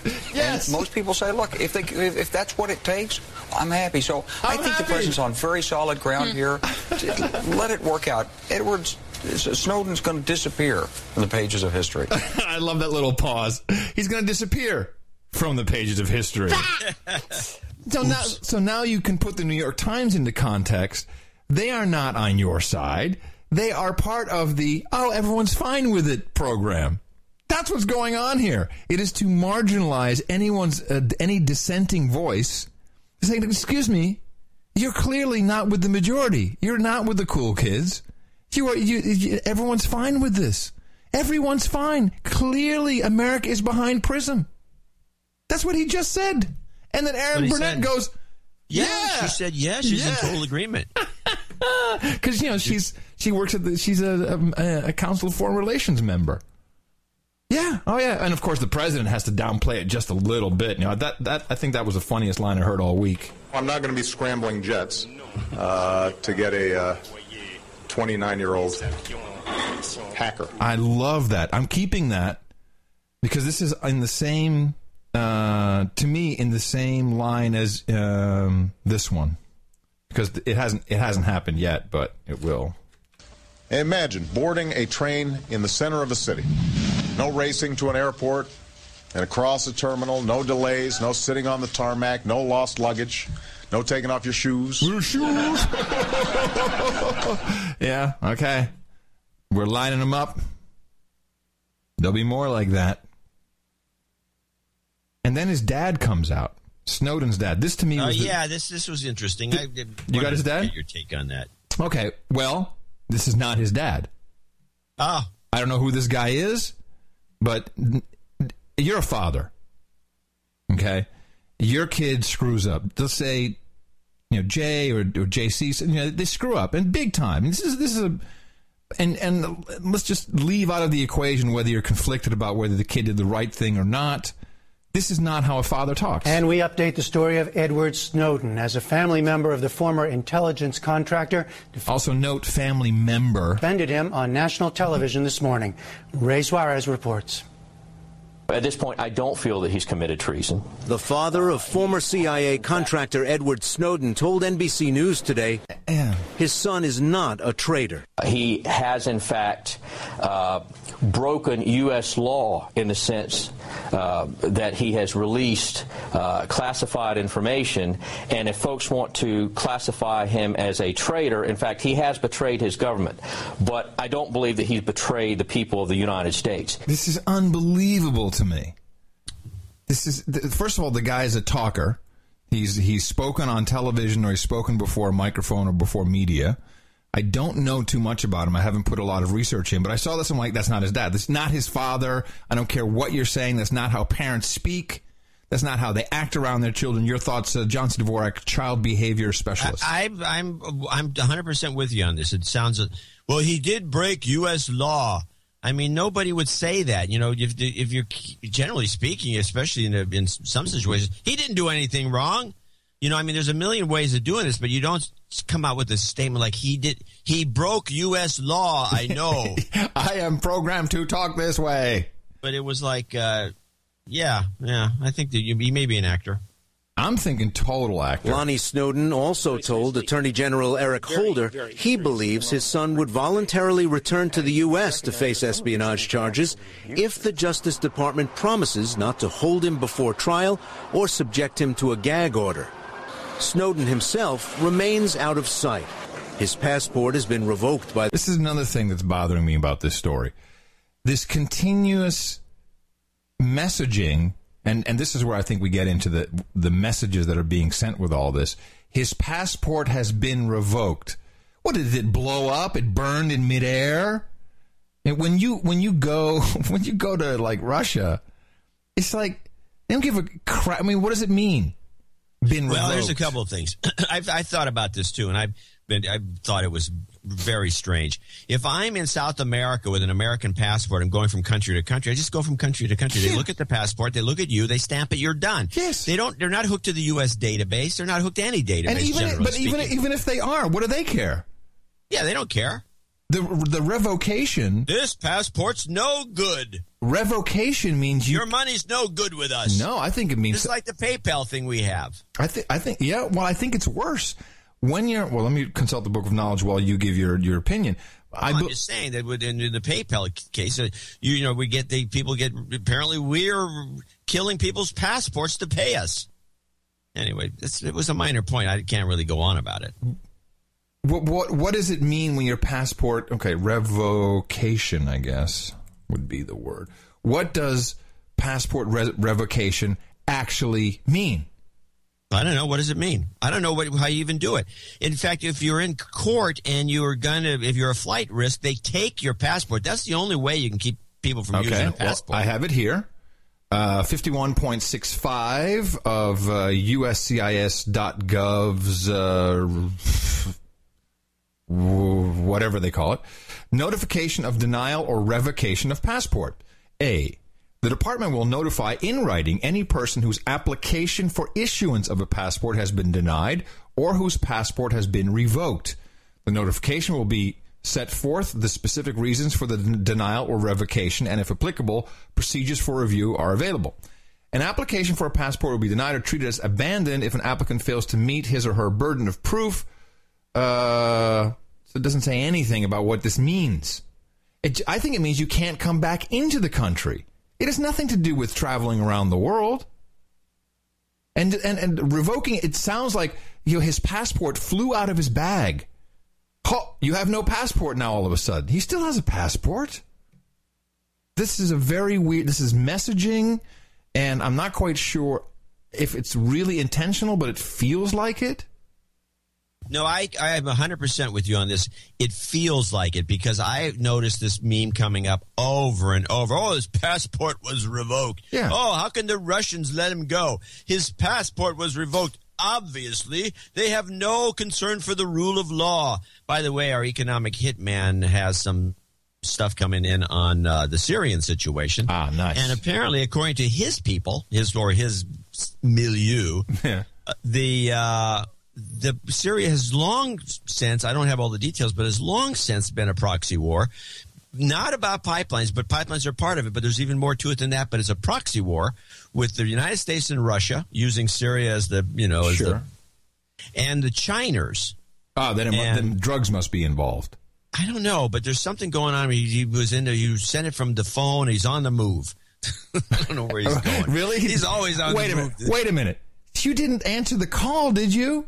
Did It you? wasn't did, a call. oh, did you turn on the scrambler? Or how's he get in touch It with was you? it was a text message over his oh, iPhone. oh no! Yeah, I figured you know they've been you know they just do this anyway routine. did he use code like? Uh, no code. no No, code. Oh God! No, you're kidding me. No, this is fine because you were. It, it's only apparently if if you're if you're using encryption, the latest word is Mr. DC Vorak. Open up the door, Jebediah. now, Jebediah. Jebediah. Yeah, if if you use encryption or Tor, then you actually are targeted. yeah, because you must have something to hide. That's right. That's exactly it. Oh, wait, I had a jingle for that too. Hold on a second. Where is? Oh my goodness. Um, wow. There's. I have so many, so many cool jingles to play. First, let's do this one.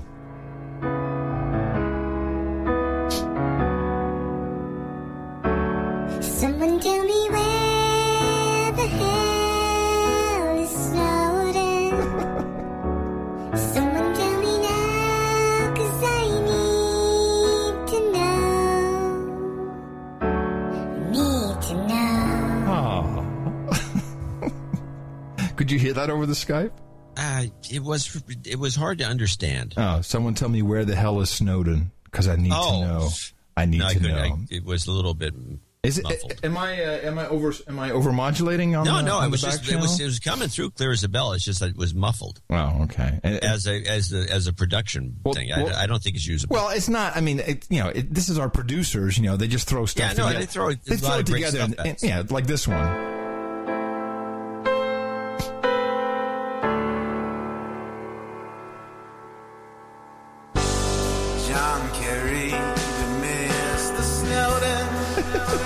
It's David Bowie sending in some tracks for us.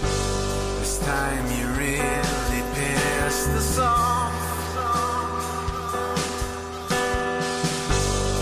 Tell the people all the secrets. Now the drones are coming for your. Cause you've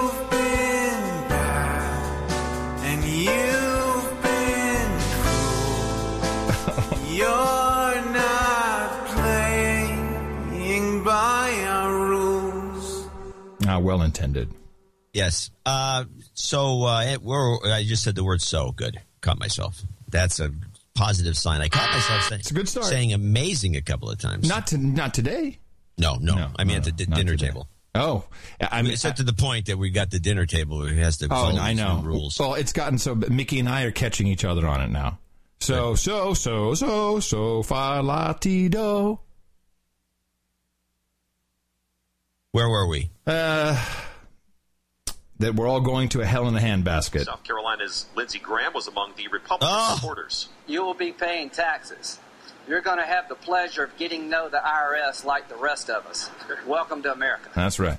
Just want to make sure we got that in there. Welcome to So America. So I think that that uh, Anderson Pooper has uh, is kind of on the Snowden side of the equation because I'm kind of keeping tabs on these guys. what do you mean on the because the Snowden people that side? are what do you mean? you know, sorry. what do you mean on the Snowden side? Well, he's on the Snowden Glenn, Glenn Greenwald side Oh. because he was had Greenwald on. This was a Well, like, is I he playing the gay card? Is this like you know? This, this No, no, he's not. Uh-huh. Oh, I mm-hmm. didn't think of that. Mm-hmm, mm-hmm. Could be.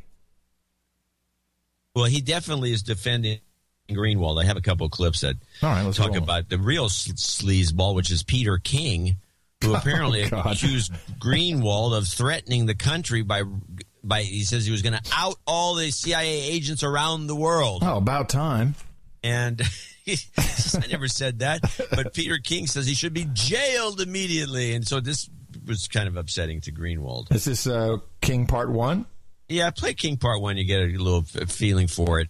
On Fox News, he went even further when he was talking to Me- Megyn Kelly. Uh, he said that Glenn Greenwald, who writes for The Guardian, uh, should be prosecuted because he, th- in, uh, also because he threatened to reveal the identities of CIA agents and other personnel uh, operating around the world.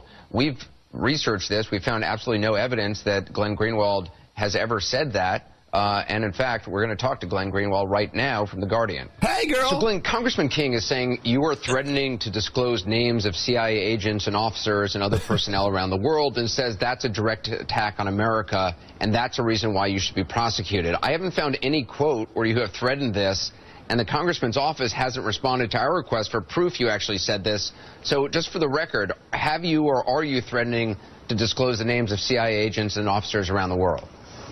Yeah, the reason you haven't found that, Anderson, is because it doesn't exist. I was really staggered that a United States congressman, the chairman of the House uh, Homeland Security Committee, actually could go on national television and make up an accusation, literally fabricated out of whole cloth. Really? you were you were stunned by this, Glenn? stunned that, he that plays a can- good. He plays a good what? stunned that this can happen? Really? This you were just flabbergasted? I think he's doing a, for a guy who I t- tend to kind of agree up. may have been set up for this whole thing. Yeah. I think he's been playing this as better than I could. Yeah, I- he's I- handling it yeah. well. I would have been, yeah, not- I- I- he's not flapped, flabbergasted, or fl- what's flustered. He's not flustered, flustered. flustered. Yeah, I would have He's been just a- so done by now. I'm like, okay, I've done the. the I, look, Act one, two, and three are over. Yeah, no, he's hanging in there. It's like this is his, his more than 15 minutes of fame. Now, the one that really got me, and it was, and I've actually corresponded with some people about uh, Sorkin, uh, Andrew Ross Sorkin, who's on CNBC, another journalist from the New York Times, saying that Greenwald should be uh, prosecuted or maybe arrested, uh, which is a funny thing for a journalist to say about a journalist. I mean, the David it's Gregory. no, it's an outchip. It's an outrage. It is an outrage for total outrage. any journalist to talk this way. You're not a journalist if you say that. And let me, I want to play these two clips because first he says this, and the next day, apparently he got a lot of flack from everybody. And so he apologizes. Oh. and the reason that I want to play the apology is because there is no apology. I, it, I think it's one of the great things to deconstruct. It's got performatives, it's got all the Oh. crap in Oh, there. And he never says, I'm sorry, Glenn. All But right. play the first where he actually calls for his arrest.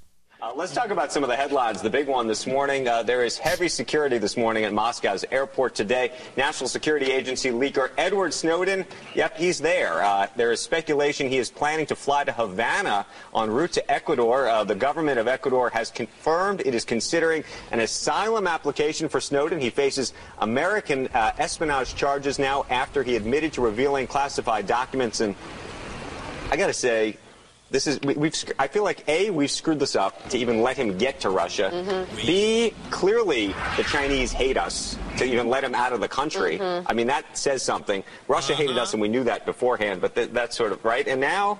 I don't know. And then my second piece of this, I told you this in the, the green room.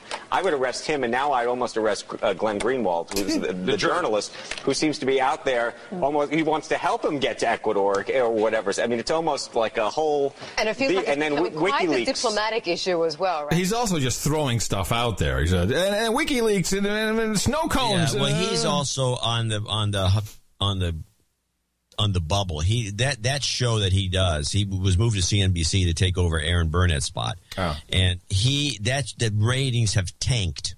And there's lots of stories about how they want to get rid of him. So he's, I think, just grasping at straws, trying to be Mr. Personality by saying, "Yeah, WikiLeaks."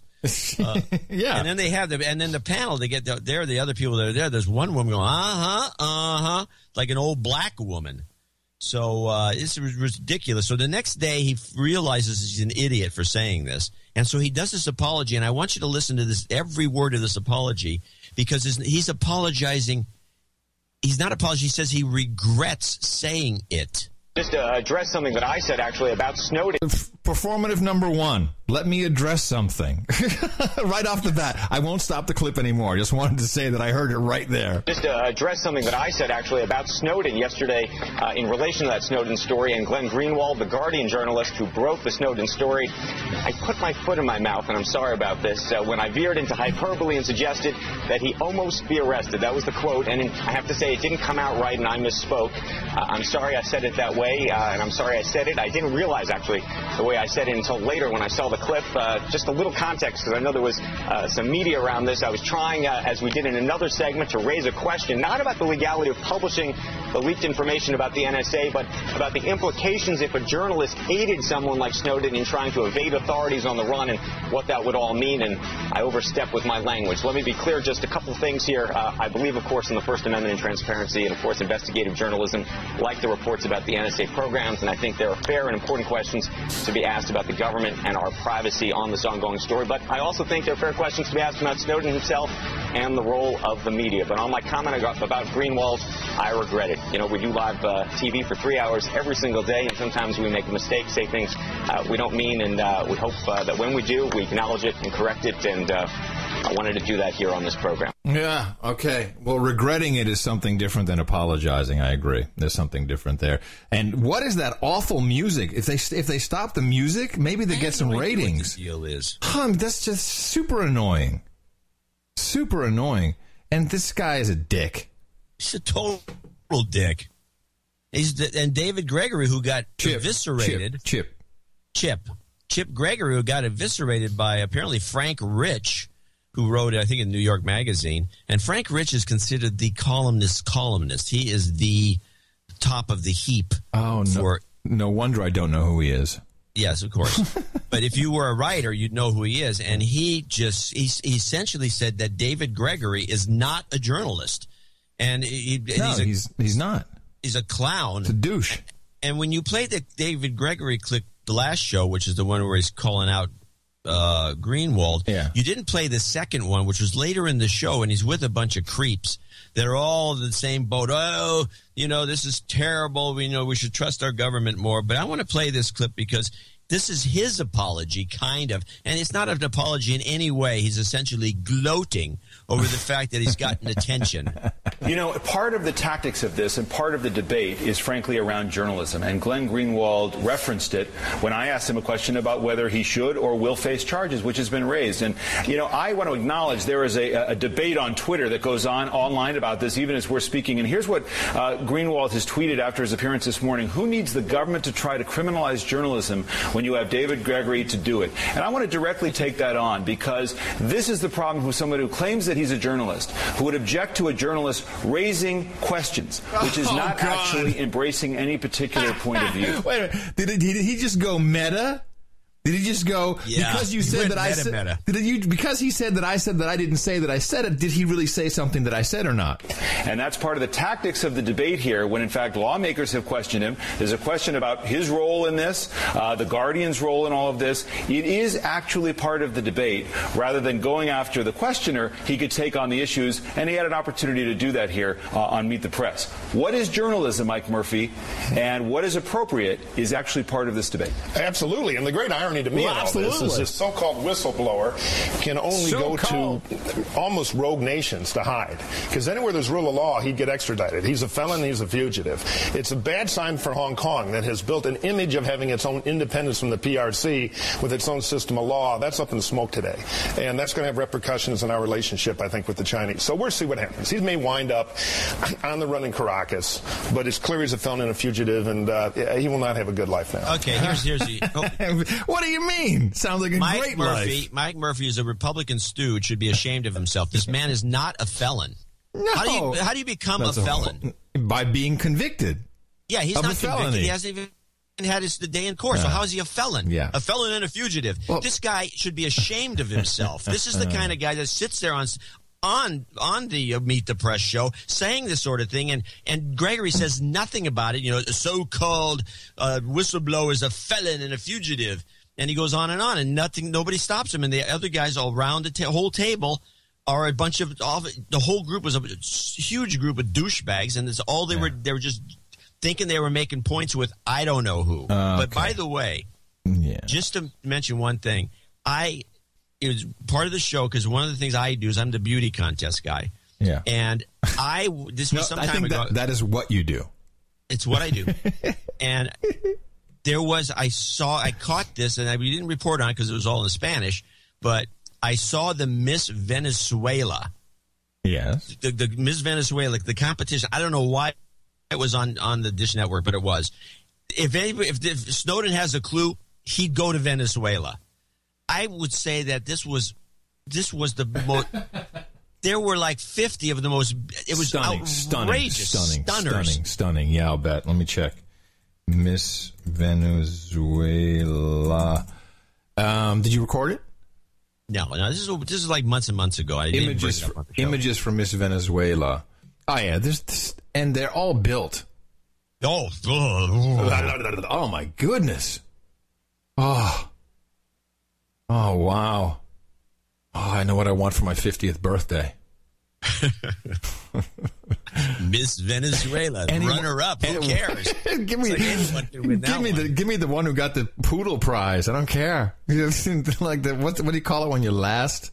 I don't know. There you have a word for that. That's Dutch poodle prize. It's the give me the the door prize. I'll take anything. Wow, that's pretty amazing. Uh, now Mickey's going to come home like, uh, I heard that. I heard. That. Is that a problem? No, honey. Anyway, so these guys are just Well, can, really I, can I can I make an observation about this? Yeah, go ahead. Okay, so oh god, I did, I did a really long one there. That was bad. The American public and the European public. Europe is you know now we have Europe saying, "Hey, ah, Das Bild is saying, "Hey, the Americans spied on the on on EU Parliament members. The Dutch and the Germans and the and all these countries are handing over information. This one big spy network. Every every every government, every the whole thing is everyone's spying on everybody, and the population in general is meh meh. They don't care. The, and meh is close to meh. They don't care. they, they don't care. They- Use that. You got to use that at the beginning of the show. Meh, okay, I mean, meh is close to meh. They really, they really don't care. Okay, and and you know, I, I see things in the chat room. People say, "Hey, you know, Snowden is waking people up." I'm sorry, no, No, he's not waking No. up anybody. no, it's not. It's not true. It is not true. And and what's happening is the corporate owned media. Uh, and and the, the little pieces don't make up you know that much individually, but together it's kind of the wall of information that. And I'll talk about a little bit later when I talk about some local stuff here in uh, in Austin, and the, and people don't really you know analyze stuff the way we do it and they just take these bits and pieces and all these media outlets they just copy each other and it's copying of copying and before you know it you've got kind of right and it, it can't be undone you know it just can't be undone and that's the way it is and it's fact and it's the truth and that's what it is and people do not care in general the thing that it's uncovering for me personally and i have a little clip here uh, about the the generals and admirals as something that I didn't really realize. What this Chip Gregory thing and all these guys, it is showing you the elite structure, the elite political, military, media industrial complex. Really, it's uh, legal. You have to put the lawyers in there somewhere as well, but the politicians are kind of lawyers these days and they have nothing but one big frickin' party, one big group, and it's all who's above who and who's got the bigger you know, jet and who's got the more cars in the entourage. And you can see this. I was always under the impression until I saw this uh, this report that um, when when we when I grew up, it'd be like, hey man, he's a five star general.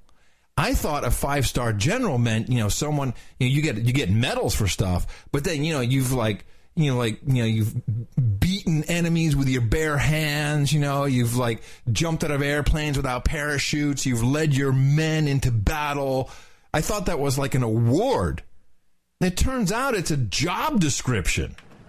This is General's Row, a line of luxurious mansions in a corner of Washington where some of the military's top brass call home. Today's Navy has nearly as many admirals as it does ships. There's been an explosion of perks and officers to enjoy them. What's it going to look like if somebody sees you staying in the Ritz Carlton, you know, for four days and doing one hour's worth of work? The Pentagon is still struggling to reduce the number of stars, nearly a thousand generals and admirals, even as DoD civilians prepare for furloughs. Meanwhile, the number of enlisted soldiers and Marines is being slashed. Since the year 2000, the ranks of generals have been swelling, especially at the top. The number of three and four stars rose by 20%.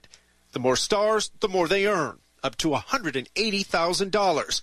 And they're surrounded by an entourage of speechwriters, schedulers, and security, even a personal chef, and in some cases, their own $60 million jet. I get that the four star running NATO needs a Gulfstream because he's got to have a plane to get around Europe, but but he's not the only one. There is also a Gulfstream attached to, assigned to, if you will, the Secretary of the Army, the Chief of Staff of the Army, the Undersecretary of the Army, and the Vice Chief of Staff of the Army. Former Pentagon budget official Raymond Dubois says the Pentagon needs to stop creating expensive four star slots for every new command. Did you know any of this? Yeah, I knew all this. But I mean, really, when it's in your face like that? Well, not, probably nothing I think about, but yeah. And then so you- out of control. And then take into account that you've got Nancy Pelosi flying on her own jet. You've got Watermelon Head flying on his jet. The Obamas fly two jets. Everyone's got a jet. 747s, yeah, by the way. Everyone's got a jet. Everyone's got an entourage. Everyone's got personal. yeah, they make one hundred eight thousand dollars a year plus personal Oh, chef, that's, plus a that's limo, just pocket money. Pocket they- they- money. Pocket Yeah, money. right? Because they get all these perks. The perks are at least a million dollars a year for each one of these guys. And all, it just they and it's all one big douchebag elite circle. And this and you know. I'm I'm thinking it's about time we blow up Washington D.C. I'm sorry, we'll we'll have you know we'll have some poor Knock people. on the door, coming. Yeah, I'm sorry. We'll have some. We'll have some poor people who you know die in the process. But really, uh oh, there it is. Well, yeah. and and so now, you know, so so it's gotten so bad, and I have to think a lot of this is coming from the White House directly, and not from from the new President Obama, the new invigorated guy. It's Valerie Jarrett. It's the Chicago mobsters, whatever connection it is. They so first it's like, oh, you really watch what we do now, and they got uh, and they got um, Petraeus, and they screwed that guy. They, you know, I'm not, and he was a douchebag. He had 18 motorcycle motorcade. You know, he was part of the big thing. It was like, oh, you're not going to play by our rules. You're not going to protect our ass in Benghazi. Watch what we do with you. Okay, boom, you're out. And just to show everyone, just to show everyone that you know what you want to, you think you can get out. You think you can just drop out and then you're out? I don't think so. There is more tonight on a story we broke here last night. It's about retired Marine Corps General James Cartwright, who was this country's second ranking military official, and how he is being investigated in connection with leaking information about a secret U.S. cyber attack against Iran. Now, this report, John, I want to play the rest of it. I don't know what you thought. I thought, wow, they are messaging something really big here. This is a message because it was the White House themselves who leaked this. But the message is we can screw anybody. Did you get uh, that?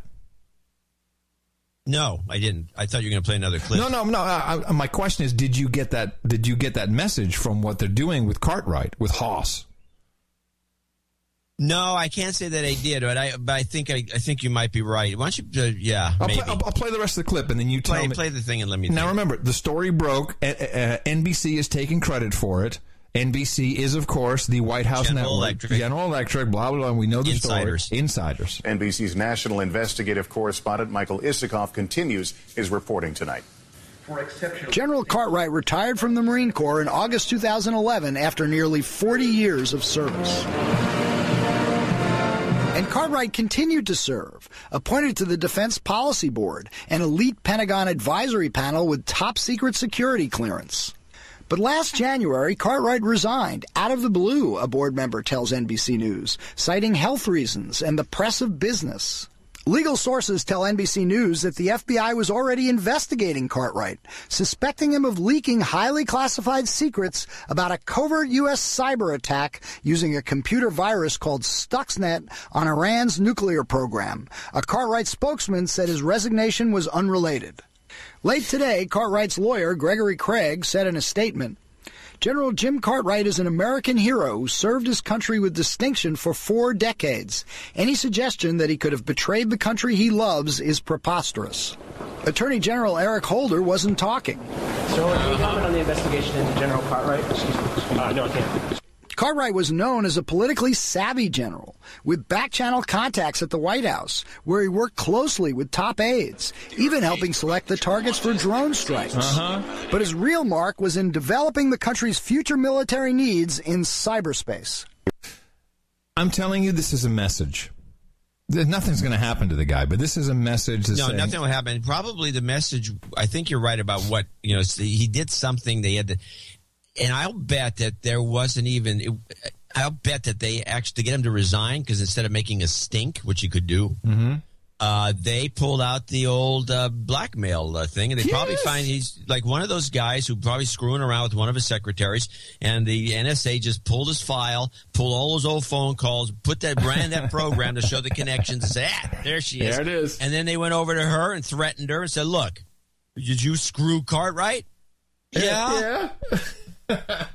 okay, good. And then uh, you know you shut up now. And then they went and they told him to. I mean, this is go. This is what this is all about. Yeah. This is polit. And in fact, there was a good article in one of the uh, uh, online uh, magazines about one of these old seventy-one-year-old colonel in the Stasi, the East German police. Yeah. And he said two things that were interesting. One, he says. If we had this kind of capability, could we do some serious damage? It would be great. If we would have won said- the war. and then he says, then he says, no, this is, you know, East Germany and the communists. He, then he says, there is no way that you collect all this information and not use it. He says you always use Of it. course. Of course. And if people don't realize that this collection of all their everything they do isn't going to be used against them if they want to get you. I mean, you obviously, yeah, most of you people listening to the show and it just nothing's going to happen because they don't care about you. But if for some reason somebody, and it could be a bureaucrat you, you crossed or somebody you look cross-eyed at, they want to go after you, they'll find a way and they can just take stuff out of context. They put a dossier together, but have somebody following you around. Hmm? I've had this happen. This happened to me in the Netherlands. We've been through this several times. And they humiliated me and called me a cheat and a tax cheat and liar and uh, you know, screwing my partners. And and you know I went through a year of bull crap. And then finally you know when I when the judge ruled that I was right you know like they had to they had to publicly issue an apology. And that was never printed of course. No fun. Um, before we go into our next topic uh, I Well, before we, yeah, I also one more Greenwald thing I want to do. oh sure Uh, so Greenwald went before. Well, before I do it, let me preface it with this. And by the way, look for the cadence. Tell me that when you hear this woman, this is the, the meeting called Socialism 2013. Then tell me when you hear this woman introducing the ses- the session in front of the audience of 2013. Tell me that you don't hear a cadence, a specific cadence that you've heard elsewhere. And I'll just tip it off by saying microphone, uh, mic check. I'm sorry, mic check. Mic check yeah This is the way the woman opens. She's up at a mic. There's, a, there's an audience is sitting there, and she instead of saying "Hello, everybody, I'm so and so," and blah, blah blah. Listen to this. Good evening. My name is Sherry Wolf. You're.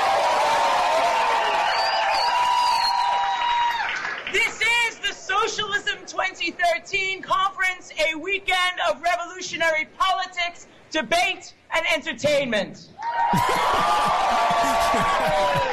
I'd be like can't wait to hear what the entertainment's going to be like So she's yelling like Yeah. like mic Yeah, check. mic check, My mic name check, is Sherry. totally. My name is Sherry Wolf. I think someone actually said that when she when she yelled. I think someone said my name. Oh, whoops! Did you- I heard there's it. a bunch of still. Wait, let me let me let me play the opening again. I think someone actually started to say it. Good evening. My name is Sherry Wolf. You're. Yeah, I can hear someone go, good Oh, I think you're right. oh, oh, whoops! Oops, I'm sorry. One too many arguments. That So was anyway, so. Green, Greenwald was on, and I have Good to clip. say, he was on through Skype at this meeting, and he was he was tr- trying to be humorous, but he did say something that I thought was actually quite interesting, and this is uh, this is it. Uh, is this Cooper King and Greenwald? No, no, no. This is uh, Army. I'm sorry, Army blocks Greenwald. Ah, got it, got it. stories. A lot of journalists and editors and the like have debates about what the most prestigious journalism award is. Is it a Polk Award or a Peabody or a Pulitzer? And those are definitely all prestigious awards, but I actually think the one that we got yesterday is a significant level above them all. And I'm, I'm very humbled and honored to have received this award. Um, the U.S. Army announced yesterday that it was blocking access at all Army facilities across the world to the Guardian.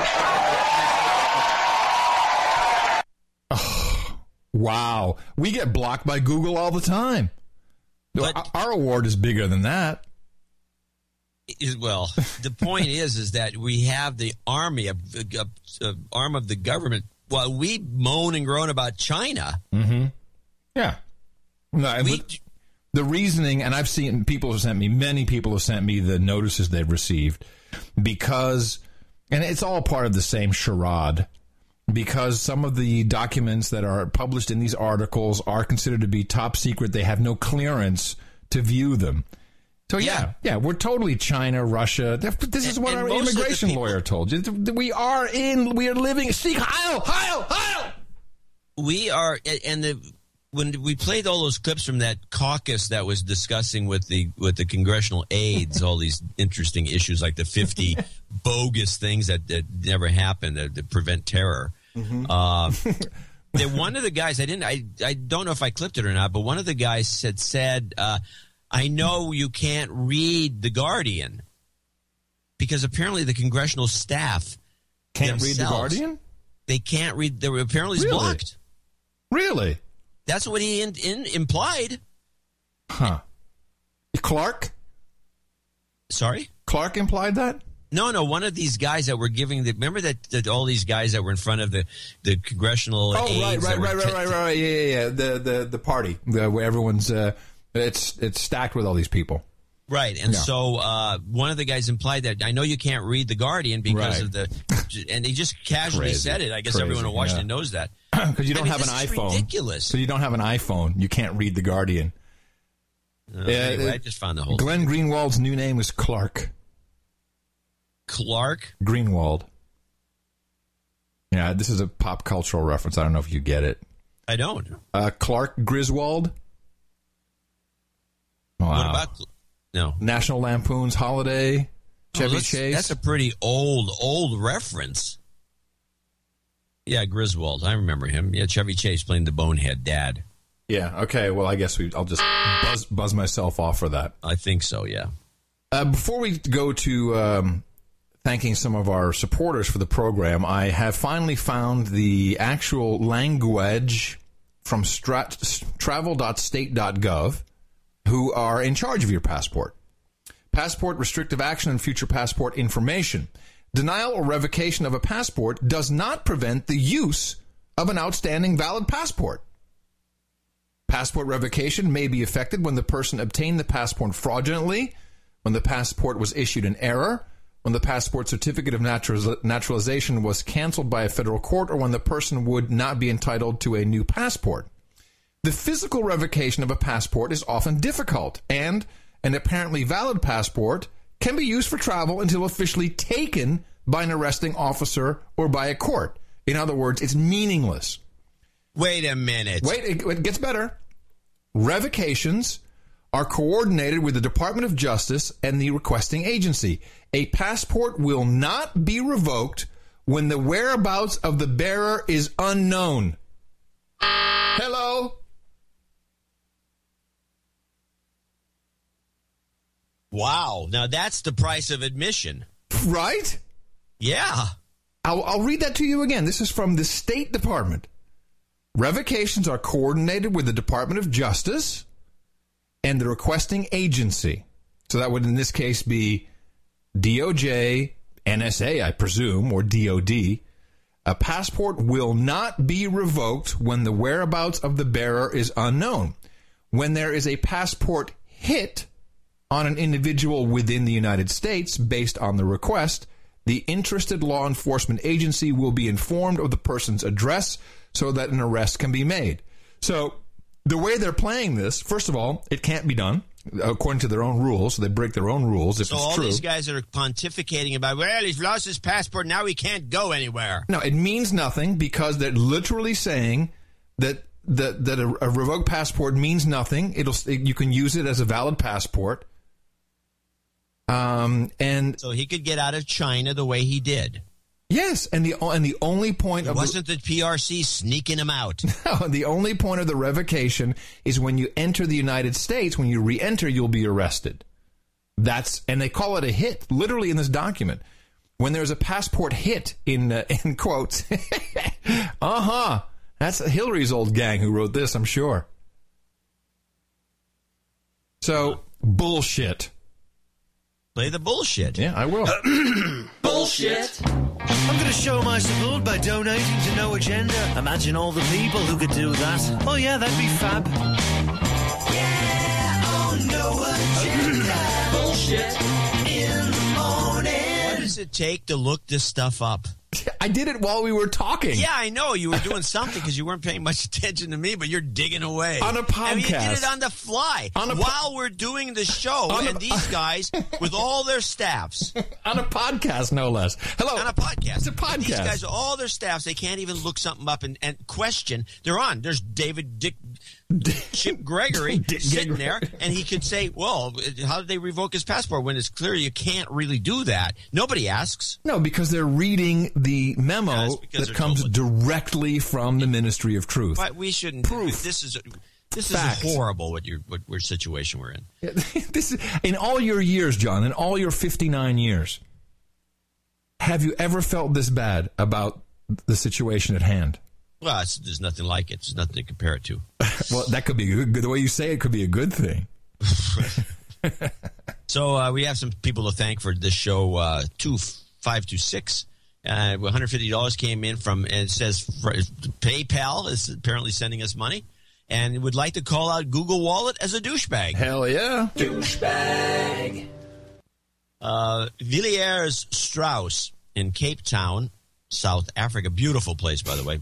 One hundred nineteen dollars and seventy four cents, and he says in Diogend, Adam and John. what? What does he say? In the Diogend. In the ochtend. Oh, okay. Yeah, but okay. So this is. Uh, oh, that's uh, South Africa. See, it's South African. Afrikaan, yeah. Uh, Afrikaans. In de ochtend. Yeah, in de ochtend. Yeah. He says uh, he agrees with that. He says your recent episodes have been fantastic. I decided I can no longer continue to be a boner. Will other people please listen to this?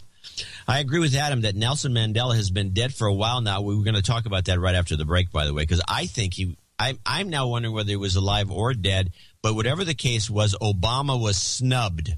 Oh yeah. Oh yeah. Well, yes. Well, Not being played. It's no one's talking about it. Anyway. you mean you mean people actually hitting pictures of him with their shoes?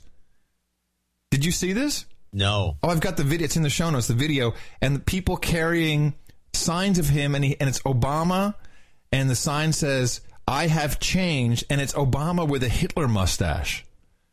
Nice. and I'm like, they listen to our show. Heil, everybody. It's, be- it's beautiful. Could be orchestrated. Heil, Heil, South Africa. Um, the ruling ANC can benefit more, from him being in critical condition than from him being dead. If all the slaves keep praying for Mandela to get better, they'll forget about the president's $200 million ran, uh, $20 million private home built with taxpayer money and the fact that the police killed 34, not 33, but close, striking minors last year, among other scandals. Please call my, call Jacob Zuma out as a douchebag. Um, there goes our And free have- trip. And we have the birthday call out on We the uh, list. Yes, we okay. do. We do. Onward. Anonymous, 100 bu- bucks from Randwick, New South Wales, Australia. Uh, we get some karma for him at the end. Richard Ballard in 7272 from Auburn, Vermont. Andrew Lemens or Lemessany. I- I think- I think you skipped over Sir Borislav Marinov. Sir Borislav Marinov, sorry, Aliso Viejo, 8080. He's the one who needs some post uh, surgery. Since he's a sir, we'll give it to him now. Post surgery recovery karma to his son, Sir si- Simeon Marinov. You've got There you go. karma. See, I, I'm looking out for the sirs and the dames. And somebody's got to. Mm-hmm. Uh, Andrew Lemessany in Colorado Springs. Uh oh. Oh, a- oh, sorry. I'm I'm too busy looking at the dames. and I thought it would be over, honestly. Uh, 69! 69, dudes! And so we have a few of these. Michael Miller in Tiburon, 6969. Chris Whiddon in uh, Millboro, Virginia, 6969. And it looks like he's got a knighthood coming. Charles Walters in Schaumburg, Illinois, 6969. can I stop? and You, can I stop you for one second? Since he's got a knighthood coming today, uh, I think we should plug his wedding videography business. WhiddonProductions.com. W H I D D O N Productions, all one word, dot com. There you go. And we close the segment. Oh, pff, barely had time to rewind the tape. 69! 69, dudes! You just hit the rewind button. Well, no, these are Uh, all, Rolf- these are all cassettes, and I have to stick the pencil in and manually Yeah, rewind. I know it. how it works. Yeah, okay. Uh, Rolf, Le- Rolf Lehman in Wadensville. Oh, he's back. Switzerland. Rolf. Swiss. Heil, Uh, Rolf. 6666. Uh, every contribution to the show is commendable. I want to remind the co-producers out there, there's a lot of infrastructure in the background for which must cost a lot. No agenda producers. Mr. Oil and his friends are maintaining this back office for free. Eric Hokel in Berlin, Deutschland, 52. Hokel, I think. Hokel. Hokel. Hokel. Hokel. Hokel. Hokel. Jeffrey Gerlach, Baron of Placer County, 5150. now. Uh, Ryan Kiefer in Durham, North Carolina, 5150. Mike Madaloni in Chicago. Uh, Ashik El Musani in Muscat, Oman. Hey, this is, a, Right. this is yeah. Now we're branching out. Fial Working towards Sabah. becoming your first Arab knight, Arabian night. So uh, he's saying Fial Sabah, which I believe is in the morning in Arabic. Fial Sabah. Fial Sabah. Uh, yeah, he says like an Arabic in the morning. Please call out Joel Miss Mifsud or Mifsud as a douchebag. Douchebag. Fial Sabah. Actually, that came That out was from Paul. That was Paul Webb. Yeah. Paul Webb. Okay, sorry. Yeah. Well, Paul Webb called out Joel as a douchebag, and he's in Twickenham, Middlesex. That's all we got. Fial And that's Sabah. A, a, a fifty dollar donation. I just got to keep saying it. It's a great word, great phrase. Fial Sabah, Allahu Akbar. I'll be knocking on the door pretty soon on you. You, you know, you can make jokes about it, but you better hope they don't because, you know, yeah, I know. I'm screwed. we're each other's ticket, baby. So anyway, so I want to thank them and all the people that came with lesser amounts in commentary. Uh, we do read all the notes, and uh, we so do. tell us what you think. You know, we we discussed a lot of these ch- people had to do recommend changes. You know, like get off the air, stuff like that. we tend to ignore those. Give up. Give up. Give up. And so uh, That's my favorite. those Give kinds up. of things uh, Stop. Stop before you kill again. Just give up. Yeah, so we- anyway, we want to thank everyone. Dvorak.org slash NA. We do have July the 4th, and we're the only two guys I know of working on July the 4th. In show uh, business. For your benefit, so you can keep up with what's going on or Well, also, be disgusted by what's going on. I think also it would be it's it's going to be kind of good because it's a Thursday, so we have a long weekend. Uh, here's what's going to happen: no one will be listening to the show on Thursday. We know that it's like you know, we'll be a couple. Well, the Euro, the the Eurolanders will show up, of course. Um, they will be because there's no change for them. It's just another Thursday. Um, to all other countries except for the United States of Gitmo Nation, which obviously is still uh, one of our biggest markets. wait, wait, wait. You're telling me there's no July the 4th in Holland? Right. What And- comes after July the 3rd then? Yeah. Okay. Uh, so, but what will happen is you're going to be hanging out with your friends and relatives, and Friday is going to be the big day because you know after you're drunk and you you know the hot dogs and everything, and then you you, know, you just stay overnight, and then you're going to need something to talk about, and what's going to come up? It's, this is going to be this whole weekend, regardless of where you are. It's going to be oh, how about that NSA spying on you? Meh. Meh. Meh. And You got another cold one over there, another brewski? Meh. And that's when you get the strike. I had to call AT and T today because Ms. Mickey, um, I, even though I had the international services set up, uh, maybe it's because it was a new phone or something. It wasn't working.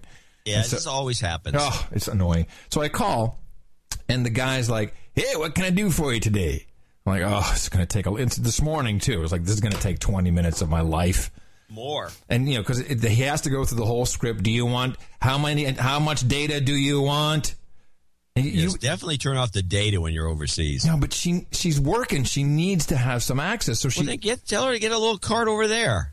Yeah, oh, John, you can't put that into an AT and T phone. It won't work. She doesn't have an unlocked phone. okay, I'm not. I'm not going to play this game with you.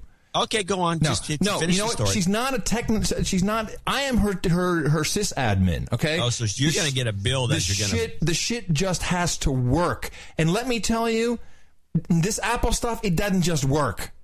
It doesn't just work.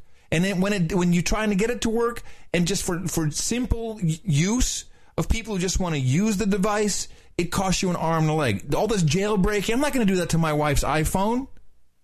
Anyway, the point is, at the so he then and this is whole thing because well you know the data was turned off because she was there last month it was turned on. I'm gonna make i put a note on your account so you won't get a thousand dollar bill if it was if she went over. And like he was going back and forth this whole rigmarole. And i said Well, the NSA has recorded this call, so I know that I can always sue you for lying to me. And he went, That's funny. And that's pretty much what your relatives will be doing this weekend. Oh, yeah, well, they're spying on me. Oh, well, oh, whatever. Hey, uh, watch me. Hand me a beer, NSA guy. Thank you all so much. We really appreciate it. Here's a big karma for everybody who donated. It's very, very, You've got karma. very, very nice. And there is not a single show that goes by that I don't think to myself, holy crap, am I a lucky bastard? Yeah, yeah, living, yeah, we're living the mac and cheese life, but I'm a lucky bastard. I get to do this. I get to do what I want to do, and it's appreciated. Yeah, and it's going to be more appreciated because I just put it in the red book. What did you put in the red book? That you will be getting a bill for over a thousand dollars from AT and T. No, no. Yeah, but then they promised me that they would take care of me. Oh, oh, oh. They- he promised me. they promised. Yeah, and the NSA can look this up. It's going to cost you five thousand dollars. Yeah, there you go. Dvorak.org Nice. slash NA. It's your birthday, birthday. On. And Villiers Strauss congratulates his brother Stein's new human resource, who apparently will be born tomorrow. Talk about your red book predictions. Happy birthday from your friends here at the best podcast in the universe. It's your birthday, yeah. All right. I, I don't know. All right. Um, something went wrong here. I just want to make sure we make good on this. Uh, Erica Langer I did a Swaziluff birthday donation for June 20th. Hey, John and Adam, new boner here. I want to wish Sean Z from uh, Sean Francisco a very happy 29th birthday. Usually try to talk him out of donating since we're saving for our upcoming wedding. But who needs dry salmon once you've been hit in the mouth? yes, I'll take that. A karma for Sean, if you would please. Thanks, and keep up the great work from Erica. And um, I, I somehow we missed it or whatever went wrong. I apologize profusely. And uh, certainly when it comes to women donating on behalf of their dudes, that's uh, always worth a little karma shout out. You've got karma. And nice today. Uh, of course, part of our uh, double producerships for us uh, working on July 4th. We have uh, two knighthoods, so I will get my sword out here if you can grab yours, uh, John. Here. There you go. All right. Robert Hagedis and Chris Whitten, step forward, gentlemen. It is time for you to receive your endowments. No, we do not have motorcades and jets for you, but we do have an official knighthood. I hereby pronounce the Sir R.J. Knight of the Aggie and Sir Chris Whitten, both knights of the No Agenda Round Table for you, gentlemen. Hookers and blow, red boys and chardonnay, hot pants and booze, long-haired heavy metal guys and scotch, wenches and beer, Rubenesque women and rosé, geishas and sake, vodka and vanilla, bong hits and bourbon, sparkling cider and escorts, and mutton and mead for your contributions to the best podcast in the universe. We highly appreciate the support. Onward to the baronets and subsequently baron status as you move up in the world of Sherwood Forest. I need to I need to talk about something here. Or did you want to did you have something you I wanted a little thing here just to get you Good. just to get you in a bad mood. just to piss me off? Good. This will work. so, did you see Bill Maher? This No. week's Bill Maher. yet? No, I don't watch him. I don't watch Oh, television. good. I don't watch television. I'm done. You're gonna like this one. Oh, jeez. So play. There's actually two of them. There's one that's a little. There's a mild one. They had a climate change guy on, and it was kind of weird to listen to this clip, uh, where where the guy where Maher asked the guy, "Is it, or is it too late? Is it too late? We're all going to die." And the guy says, "No, it's not too late." And Maher in the background goes, "Oh, good." It's just like, geez, what is wrong with this Is that guy? the one I got to play? Well, play that one for the- just that's the teaser for the one that you're going to get a kick out of. He probably can achieve that if he actually implements everything he laid out. And he said, he said the time. I love this quote. He said the the time for waiting for the Flat Earth Society to adjourn is over. um, that that's the kind of red meat I like to eat up. But uh, you know, is it too late? I mean, the time he was talking about. No. It No, is it's not, not too late. It is not too late. Great. We absolutely have this within our power to uh, limit climate change to tolerable levels. It's like it's always like, do, will they still have chocolate shakes at the at the Burger King? Yes. Oh, great. okay, so he, now this is the one. This is going to make you uh, No. Uh, mar mar mar Mar? Guess what? Mar. okay. That's good. That's good. All right, I bring this up because besides the heroic Wendy Davis, there were two stories in the news last week dealing with teenage sex. And just to be safe, the Vatican issued a denial. no. Yeah, you'll get over it. Um, one story was about Plan B. That's the morning after pill. That's the, the FDA says is safer than Motrin, and which any American can now buy over the counter just like milk and ammo. And because it's a birth control pill, it will prevent abortions. Now, the other story was about the vaccine for HPV, which is the STD that leads to cervical cancer, and how that vaccine, since its introduction in 2006, has reduced teenage infections by 56%. All good news, right? Wrong! No, over in family values world, Things like Plan B and the HPV vaccine are bad because they remove God's natural intended punishments for sluts who put out.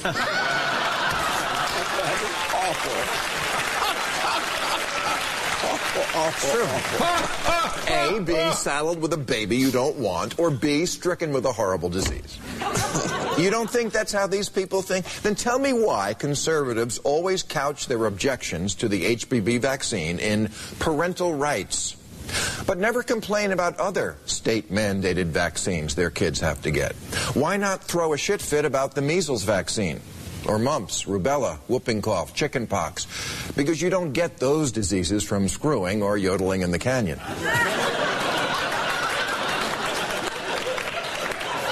Laugh track, by the way. Total laugh track.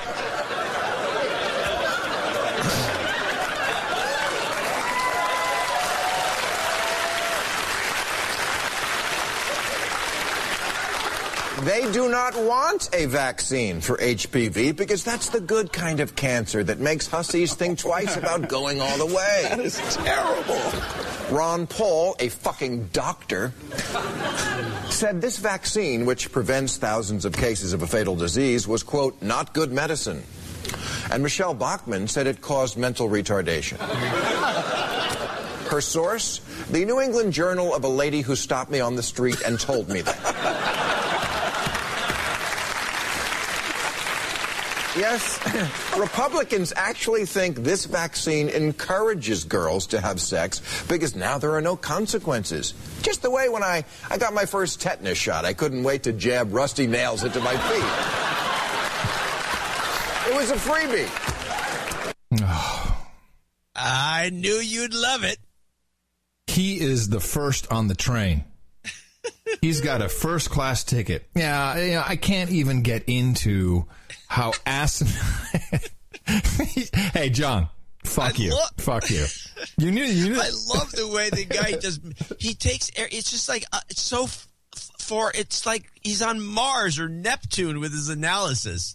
This is like his analysis. But then, but then the and laugh track or not, the result is the same. The audience is like, oh, and then, and then the hatred for people who have a different opinion, and the science is in, and you're a moron, and okay. So this this leads me into what he he start off with the heroic Wendy Davis. yes, I knew that you could make a new segue. Yeah. So thank you. It's almost like we planned this, which of course we didn't. Because you know, I'm Don't have to. I'm the still no. universe plans it for us. I'm I'm still picking my jaw up from the floor after that clip. I need to. I'm going to recompose myself by playing a little medley of uh, your mainstream media and the heroic Wendy Davis, senator, sta- state senator in Tejas. It was a live and unfolding political drama. A woman who chose to make a stand in front of her fellow lawmakers and a viewing audience that grew based on word of mouth and social media. It went on until the early hours of this morning in the Texas State Senate, and by the time it was over, a lot of people knew the name Wendy Davis. Our report tonight from NBC's Chris Jansing. The raucous cheers from the Texas State House capped a long, dramatic session that had started almost 13 hours earlier. Democrats were fighting a bill they said would close 37 of the state's 42 abortion clinics. Republicans so said it would make them safer and expected a uh, win. the- Then came Senator Wendy Davis. I'm rising on the floor today. In an elegant white suit and comfy pink sneakers, the marathon Senate. began. Hundreds of supporters to packed in the gallery and lined up outside erupted, hoping to stall the vote, drowning out attempts to pass the bill. By then, nearly 200,000 viewers had logged into a live stream of the event. Amid the chaos, the bill didn't get signed in time. An unexpected victory for a woman who had defied expectations before. A single mother of two who graduated with honors from Harvard Law School and today a rising political star. Now, what I want to talk about today, because I follow this, and this, of course, happened uh, over a week ago, and I've done a lot of uh, thinking about this, a lot of talking to people, and and and I, I I was trying to figure out why it bothered me so much, and it starts off with I love protests. I love it when people get raucous, and there were, and you see the video. There were hundreds of people uh, inside the, the the Capitol here, the Capitol building, and you know yelling and screaming. And I love this, but I have to say, you are nothing more than a bunch of icon changers, and you're pathetic. And I'll tell you why when you hear all the news reports about this particular bill, Senate Bill 5, and I have to ask you, John, what is your impression that this bill is about? I know you haven't read it. I have, of course. Yeah. What is your impression of the bill and, and the controversy surrounding it? Well, you know, this is funny because I, I didn't think much about this whole thing or, the bill. So it seemed like a Texas bill. It was about Texas, and there's Wendy Davis was getting a little attention for herself. I thought she was just a publicity seeker, and I didn't look into it. My, if it just uh, uh, just from what I got from the mainstream media, uh, although again, like I said, I didn't even bother with it. Was that it uh, closed some abortion clinics and.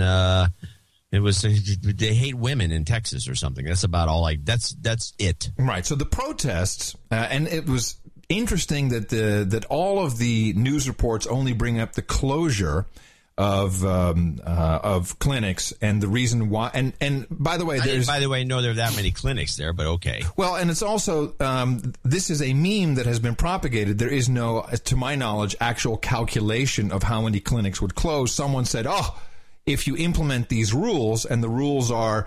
Um, uh, certain uh, standards for the uh, for the clinics, and they and uh, predominantly they have to be within 30 miles of a hospital, uh, and therefore a number of them would have to close, unless of course they I don't know like improve their situation.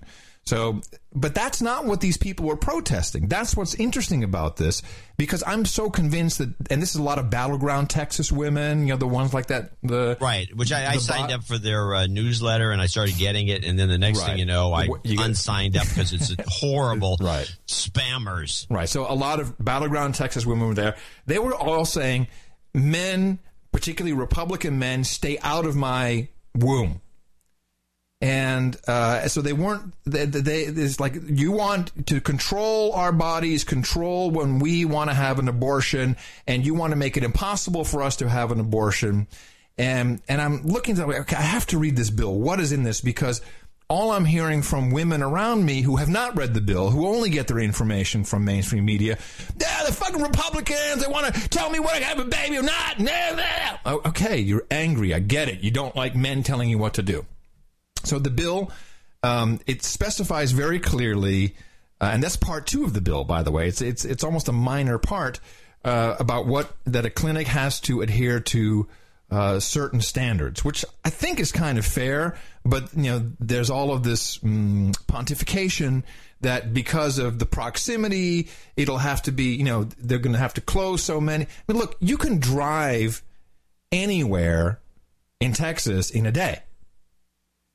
You know, if so, if you if you get an abortion, I mean, are we in? Are we truly in the Stone Ages in Texas?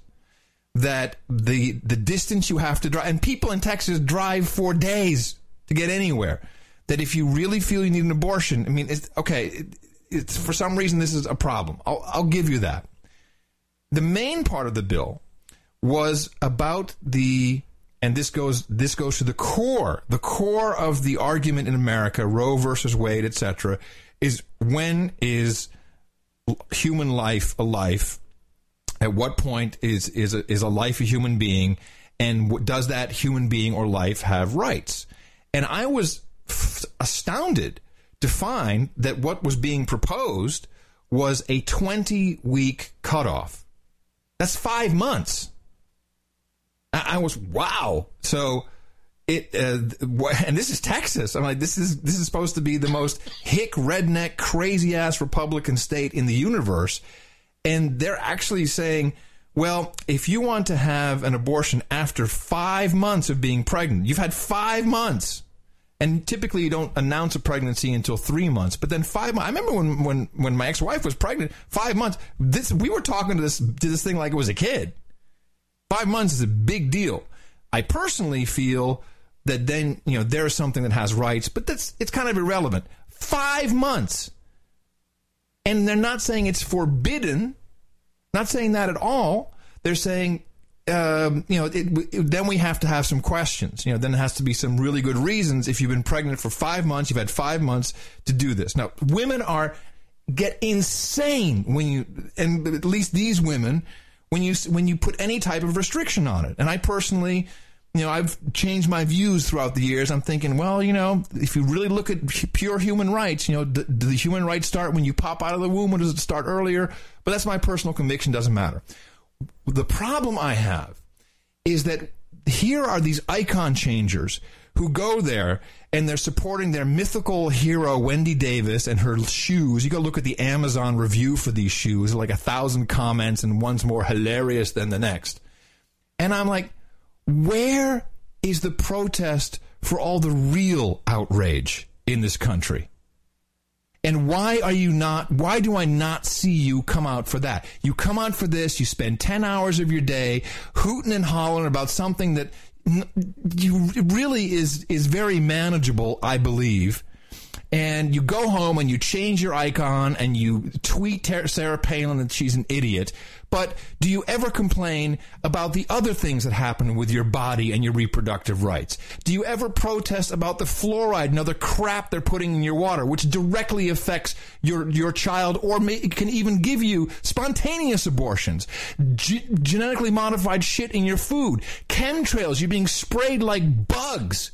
And then if you do decide to have a child, do you do you go out there and protest for the actual vaccinations and a holes like Bill Maher who are telling you you to stick your children with all kinds of crap that they absolutely do, do not need? Do you ever look at what really could be beneficial and what not could be beneficial? Or then you send your kid to school and you give them psychotropic drugs like Adderall and all this other crap that there could be in the slave training institutions we call schools, and then to add insult to injury because you're so apathetic about the economy and the society that you're part of and your meh attitude towards everything else except some icon changing event, you allow your kids to take a job in the only place that still offers jobs, which is the military, so they can get their shit blown off while fighting some other futureless kids in the fucking sand. Where's all the rioting and campaigning for that?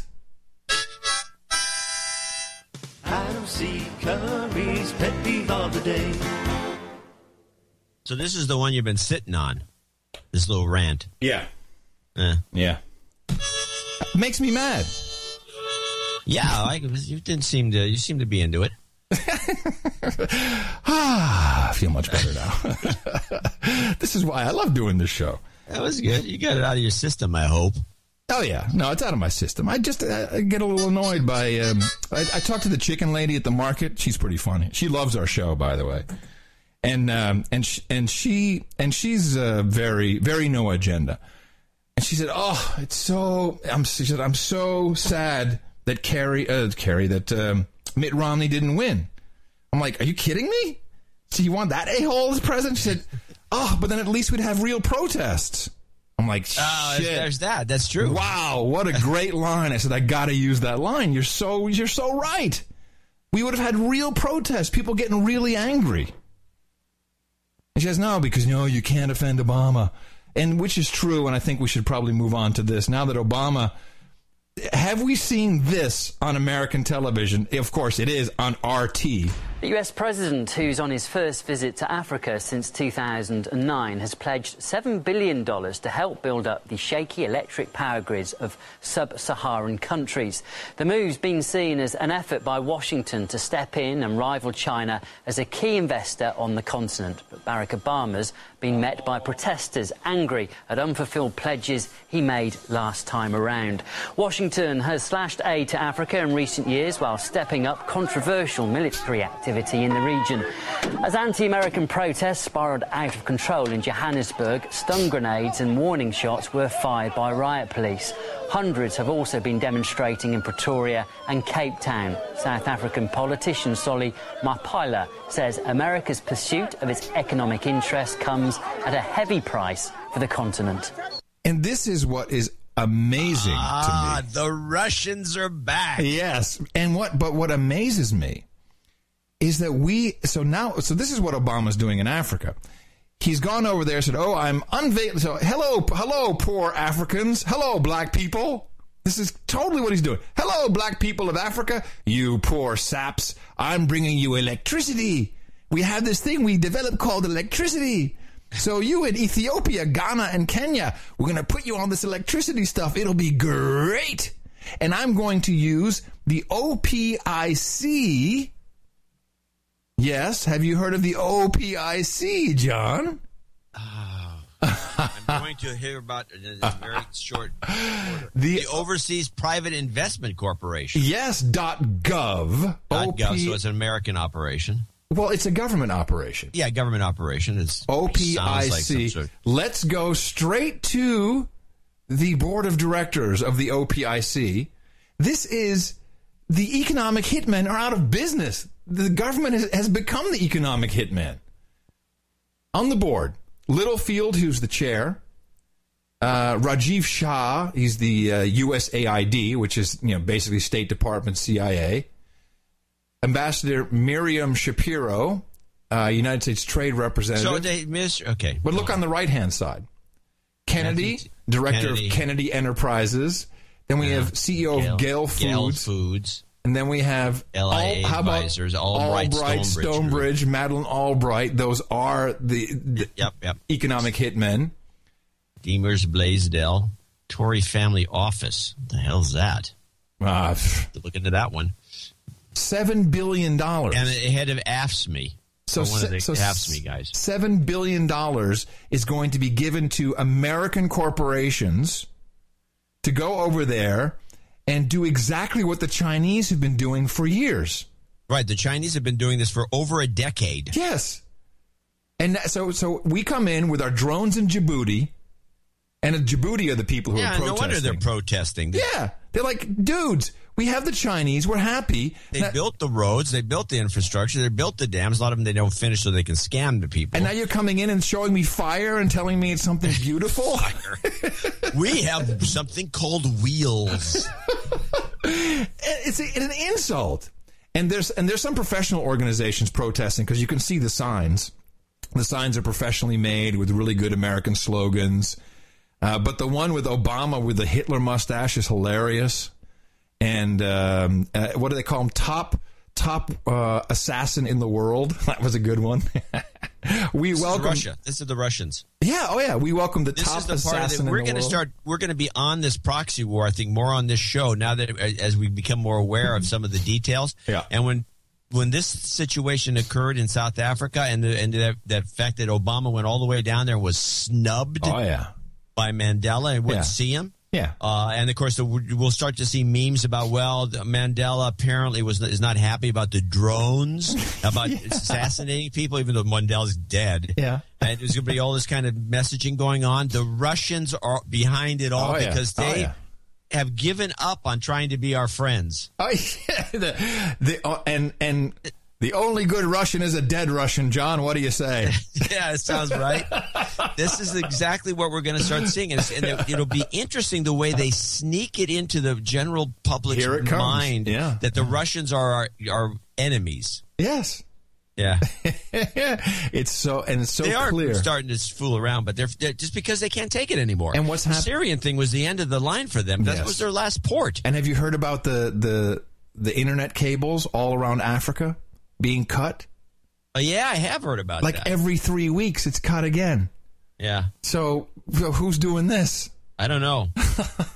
Well, if you if you the look at the problem is you got three players. You got the United States, the Chinese who are playing coy, even though they're the ones getting they got the biggest screw job from us in Africa, and the Russians who just can't take it anymore. All right, all right. So let's play this game. Go to maps.google.com. I did this the other day and it just made me crazy. Maps.google.com and let's just type in uh, just for shits and giggles. We'll just type in uh, Israel because that'll give you kind of a center point. All right, you got to zoom out. All right, excuse me. Zoom out from Israel. You doing it? Yeah, I'm, I'm, I'm looking at Israel now. Okay. Zoom out so you so you you know that's kind of your center point, and then you see. Okay, we start at the top left, Tunisia. Got it. Then we go Libya. Got it. Then we go Egypt. Got it. Then we go Israel. Got it. Then we go Jordan.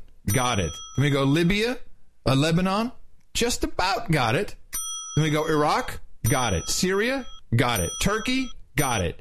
Do you see what's happening? Do you see this entire ring all around the northern part of Africa and uh, and the and the western part of the Middle East? It's a total ring, a total buffer zone, which is locking out Russia and anything they want to bring on from the right hand side. Now, the crazy thing, if you type in 33 north, 33 east on the map, it puts you right smack in the middle of the Leviathan gas field.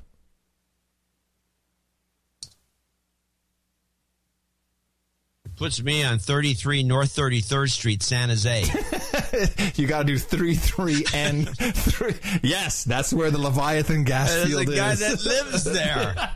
he that's the Mecca right there. I'm telling you, we got to find out who this guy Who is that man? I need to shake his hand. Exactly. So there's your proxy. It, this is global geopolitics on a global scale that most people cannot imagine because meh. And you should, anyone who's listening to this program, count yourself lu- a lucky bastard. Because you have some understanding of what's going on in the world, despite every effort being made to deprogram you and put in new information of important things like, well, Lindsay Lohan. yeah, exactly. No, I think it's a, a very positive thing for people to do. It's, it's kind of relaxing to know what's going on, even if they don't have all. At least you know you're not being suckered into believing all this weird crap that they keep throwing out there. But so anyway, in today's front page of the Sunday Times, and by the way, I'm killing my New York Times subscription. So I may, maybe take a Sunday only, and I do use some of the online resources. Yeah. But it's ridiculous. You pile up newspapers, they pile up, pile up. You don't get to read half of the stuff, and this stuff is dumb. There's a lot too many features, and there's a bunch yeah, of dumb, dumb articles right. about. So it's gone. Yeah, it's dumb. You're right.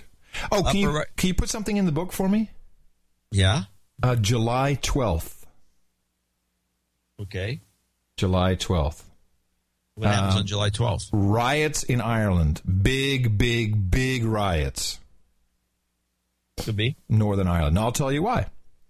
Of course, we. By the way, I want to mention that this coming week is the is is uh, FBI six week uh, cycle time. Oh, perfect. Well, that's Fourth of July. We we predicted something big on Fourth of July, right? Yeah, yeah, we've been predicting it for I don't know months. That's why we'll be live on the air. We won't Yeah, stop until case. the FBI strikes. Uh, so the Irish, if you have not heard the tapes of uh, Anglo Bank, Fitzgerald and Bowe, these two douchebags who were sitting there laughing about going to the the Irish regulator and saying, "Oh, we need seven billion euros to plug our hole, and we're never paying you back ever." We're put, and they're laughing about it. And these tapes came out, and uh, and there's a hashtag. Oh yeah, the icon changers at work. There's a hashtag Anglo Bank and jail the bankers.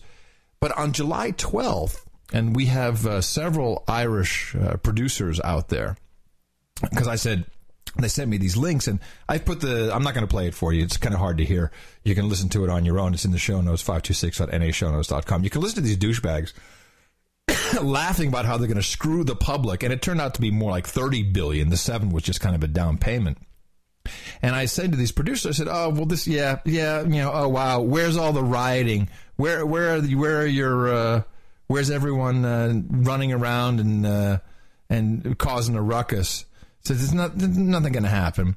And they point to July 12th, and if you look uh, at the bank of uh, the Book of Knowledge, July 12th in Ireland is already a huge ruckus day. Are you familiar with this? Mm-mm. Okay, so July 12th, you can, it's they just call it the 12th. 12th in the orange order. I'll, I'll read from the uh, the Book of Knowledge. A yearly Protestant celebration held on 12th of July, originally in Ireland during the 18th century, uh, celebrates the glorious revolution and victory of Protestant King William of Orange, the Dutch douche, over uh, Catholic King James II. Uh, so what happens is everyone parades around in their colors up there in Northern Ireland, and they always, there's always some kerfuffle and some fighting. Uh, prediction: July 12th will be a massive, massive protest in Northern Ireland, and with a little bit of luck, it'll all just be about killing bankers. I'm just hope. I'm just hopeful. I'm in jail. I'm sorry. Did I say kill? I'm sorry. I meant jail the bankers. And it, it could just be a massive hashtag. Because that's pretty much par for the typical citizen of the universe these days. Yeah, meh. Meh. Hashtag meh. uh, okay. Uh, I think uh, uh, you must have something. I no, I got a couple fillers. I always have fillers. Well, let's not bother with the filler. Why don't you just I got a some- good filler. I want you to listen to it. This this is Stossel should get an award for being a libertarian that actually gets airtime. which is quite a feat. It is quite a feat. So he is a. He did a couple of things I caught. Uh, we can use. I'll just play one of them. We play the other this one is some other legal. time. Oh, I'm no, playing- no. Uh, we're going to play the prostitution clip, Oh. and we're going. And and I want you. He's got a bunch of girls from the one of the bunny ranches in Nevada. Uh, why do they always go for that? That's so lame. And well, but they're cute. That's why. Oh, come on. It's totally lame. And then he's got some woman who's arguing with them. Oh, nice. And then, of course, then they follow the whole thing up with apparently Harry Reid. I didn't know this is trying to abolish prostitution in the state. Oh, I'm thinking, yeah. what? really? That's dumb. That's totally. Why don't you just ruin the state? But just listen to this punt, this this this uh, sanctimonious woman chewing out these prostitutes uh. for, for being, you know, for having a job essentially. Uh, uh, we like it. We like it. It's your own choice. If you want to do it, do it. And if you don't like it, then leave. I'm happy that you're happy. That's terrific. The fact that you are having a good time is not an excuse to ignore the harm. Tell me why it's It so bad for me. Darling, it isn't about you. And you say you say we Isn't get our about souls sucked. you. I have been nothing but happy. I believe that the majority of prostituted women suffer harm that is so serious, I would compromise your freedom to protect the majority of women. Absolutely. So you want to basically tell everybody in the world what they can and can't do with their own bodies and I take would away like- everybody's I would freedom like of to choice. live. I would like to live in a world where people didn't hurt each other. You should be ashamed of yourself. The Senate Majority Leader agrees. The time has come to outlaw prostitution. That is, you know, that is a great point that I should have put in my rant. Um, there, everyone's so like, oh, you know, I'm the boss of my own body, but then you get this, like, but we have to outlaw prostitution. And by the way, you know, I, it's, It's the same woman. That woman that you're bitching about in your rant is the same woman who's sitting there telling these girls Yeah. that they can't do that, Yeah. and she'd be glad to take their freedoms away to save them. right. That's the same woman. Yeah. And, yeah, the, and, the and- icon switcher. And I'm always amazed that women say, you know, I want to have an abortion and, you know, I want the right to kill my fetus, whatever. But then they're all outraged that Texas has killed 500 people on death row. Yeah, it's like, I, it- which way do you want to have it? I just think, No, well, that's one of the short circuit models that I always like to use. Yeah. You're either, you know, if you if you're for the death penalty, you should be For abortion. abortion, yeah. And if you're against the death penalty, you should be against abortion. But that's not the way it works. No, it's just the opposite. It's a, it's a short circuit. I'm for reality shows of all of it. I want, I well, want, we both are on that camp. That's the only way we're going to make any money. I mean, I want to have death row. I want electrocution reality show. I, we should have a reality show about abortions. That would be fantastic. Debbie is five months pregnant. She wants to remove that baby bump. Hey yo. well, we have we have sixteen. Was it? Uh, I'm, I was sixteen and pregnant. I love this MTV show where the kids are always like, "Oh, I was pooping on the toilet and the kid slipped out and went through the drain pipes." Those shows are uh, uh, outrageous. Yeah. You could have that, but then my idea is is crazy. Yeah. All right. Well, I think that. Uh, Oh no! Well, that, no, no, no! You can't just end me on that. No, no, no, Yeah, no, yeah, no. I like a downer No, no, no, no, no, no, no. We'll end on uh, a new sickness. Uh oh. A new type of dementia has been reported. Yeah, a new type of dementia. A new type of dementia. a dementia. new type of dementia. Wow. And you and I are prime candidates, my friend. Doctors at the Balance Brain Center in Seoul, Korea have noticed a deterioration in our cognitive abilities that is usually only found in people who have suffered a head injury or have psychiatric illness. And the worst part about this dementia is that it is self-inflicted. According to the researchers, it is overuse of smartphones, tablets, and game devices that's hampering the balanced development of the brain. So, a person who spends more than seven hours a day on devices shows a significant lack of development in the right side of their brain. That is the side of your brain responsible for concentration and memory. This, by the way, according to my brain professor uh, pal, the right brain, left brain stuff has been debunked years ago, and it's total bullcrap. He says there's no no empirical evidence that one side of your brain does more than the does specific task versus the other. Did you know that? Nope. It's he says im- no empirical evidence whatsoever has been known I, for I'm years. sure not shocked that I don't know that because obviously the mainstream media doesn't like to discuss recent developments in science. in science. And of course, if you're Erin Burnett, you have to take this story uh, of the digital dementia diagnosis and make a dumb joke. That can lead to emotional problems and, yes, the early onset of dementia. Dementia is horrific to witness and horrible to imagine in your own life. Impossible to imagine. This is not something to take lightly. And while we're not saying you should stop using your device altogether, there is a reason why, for months, we have warned about the slippery slope that is technology. And yes, Probably we sound like a broken record, but you know what? We like records, and probably a lot of you don't know what a record is, but we do, and we're proud of it. We look outside our devices for some mental stimulation, and that is why we here at Out Front are not worried about digital dementia. AC360 starts right now. Wow. She thinks that people who are watching her show are young for some reason. Memo. Memo to Miss Burnett. Your average age is 65, girl. These people know what a record is. Douche. Wow. How dumb is that? Who writes this stuff for her and she doesn't have any ability to say that's stupid? Jeff Zucker, I'm sure. Oh. Hey, did I hear? Okay. Is, is Michaela gone already at CNN? Michaela? Yeah. I don't know. She didn't even start yet, as far as I can tell. No, the, oh, pff, come on. The show's been on the air. I, th- I have a feeling that she she that she's gone already. Something. I th- I think I saw a message somewhere. No, it said, okay, hold on. CNN. What is it? First shout. What is it? First. No, she's from Saskatoon. Really? Yeah.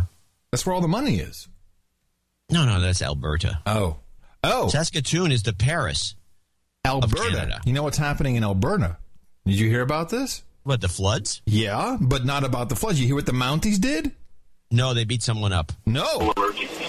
They're already impatient. Now anger is building about what has happened while they've been out of their homes. They're supposed to be here to protect us, to keep looters away, and they're the ones doing the looting. Hey, look at this, eh? Look at our tax dollars. Yeah. It came to a head yesterday as word spread among High River residents.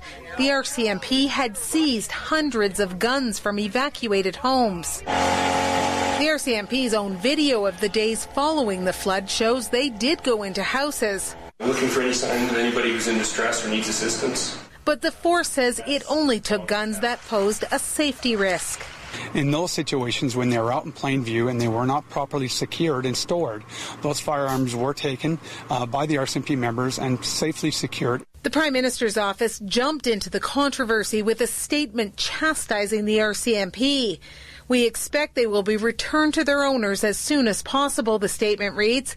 The RCMP should focus on more important tasks. Human resources in Canada are outraged by this. So they came into their fucking video bullcrapping, stupid website shit. Hey, I'm sorry. back to the point. No, well, I'm sorry. I got like pre rolls popping up. I can't stop this music from playing. I'm angry. Yeah, but you're going to lose your concentration. Yeah. So I'm looking here, June 27, 2013. There's Michaela, who looks different for some reason. I don't know what she did. CNN's New Day rating sluggish. Morning show ribbed on Twitter as Jeff Zucker nears six month mark. Oh, they're toast. Sorry, Michaela. Hope you got a good deal.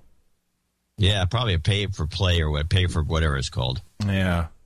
So they, sluggish. What does sluggish mean? They must have zero ratings. They Yeah, must- that, it was slug- Sluggish. Yeah, what is sluggish on CNN? you, I mean, you didn't even know that if the show had started yet. This is how bad it is. Yeah, you're right. I didn't know. Sluggish, and you're in show business. I'm in show business.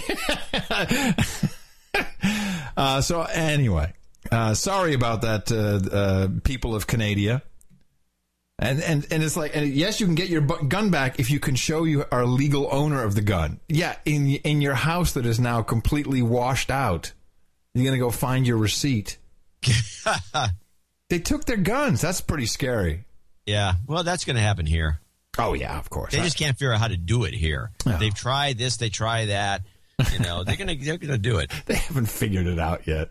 They haven't. They've been working on it. I guarantee at a certain point, the American citizens will just go, meh, meh. exactly, meh. Here you go. Yeah, Where's meh. meh. Eh, Eh, I meh. meh. All good. All right, everybody, have yourselves a fantastic weekend, the rest of the weekend, and uh, enjoy your week leading up to the celebration in Americas of our independence. I shall. Uh, uh, I won't even. I'm going to be nice. Uh, and uh, remember, uh, Google Reader shuts down tomorrow.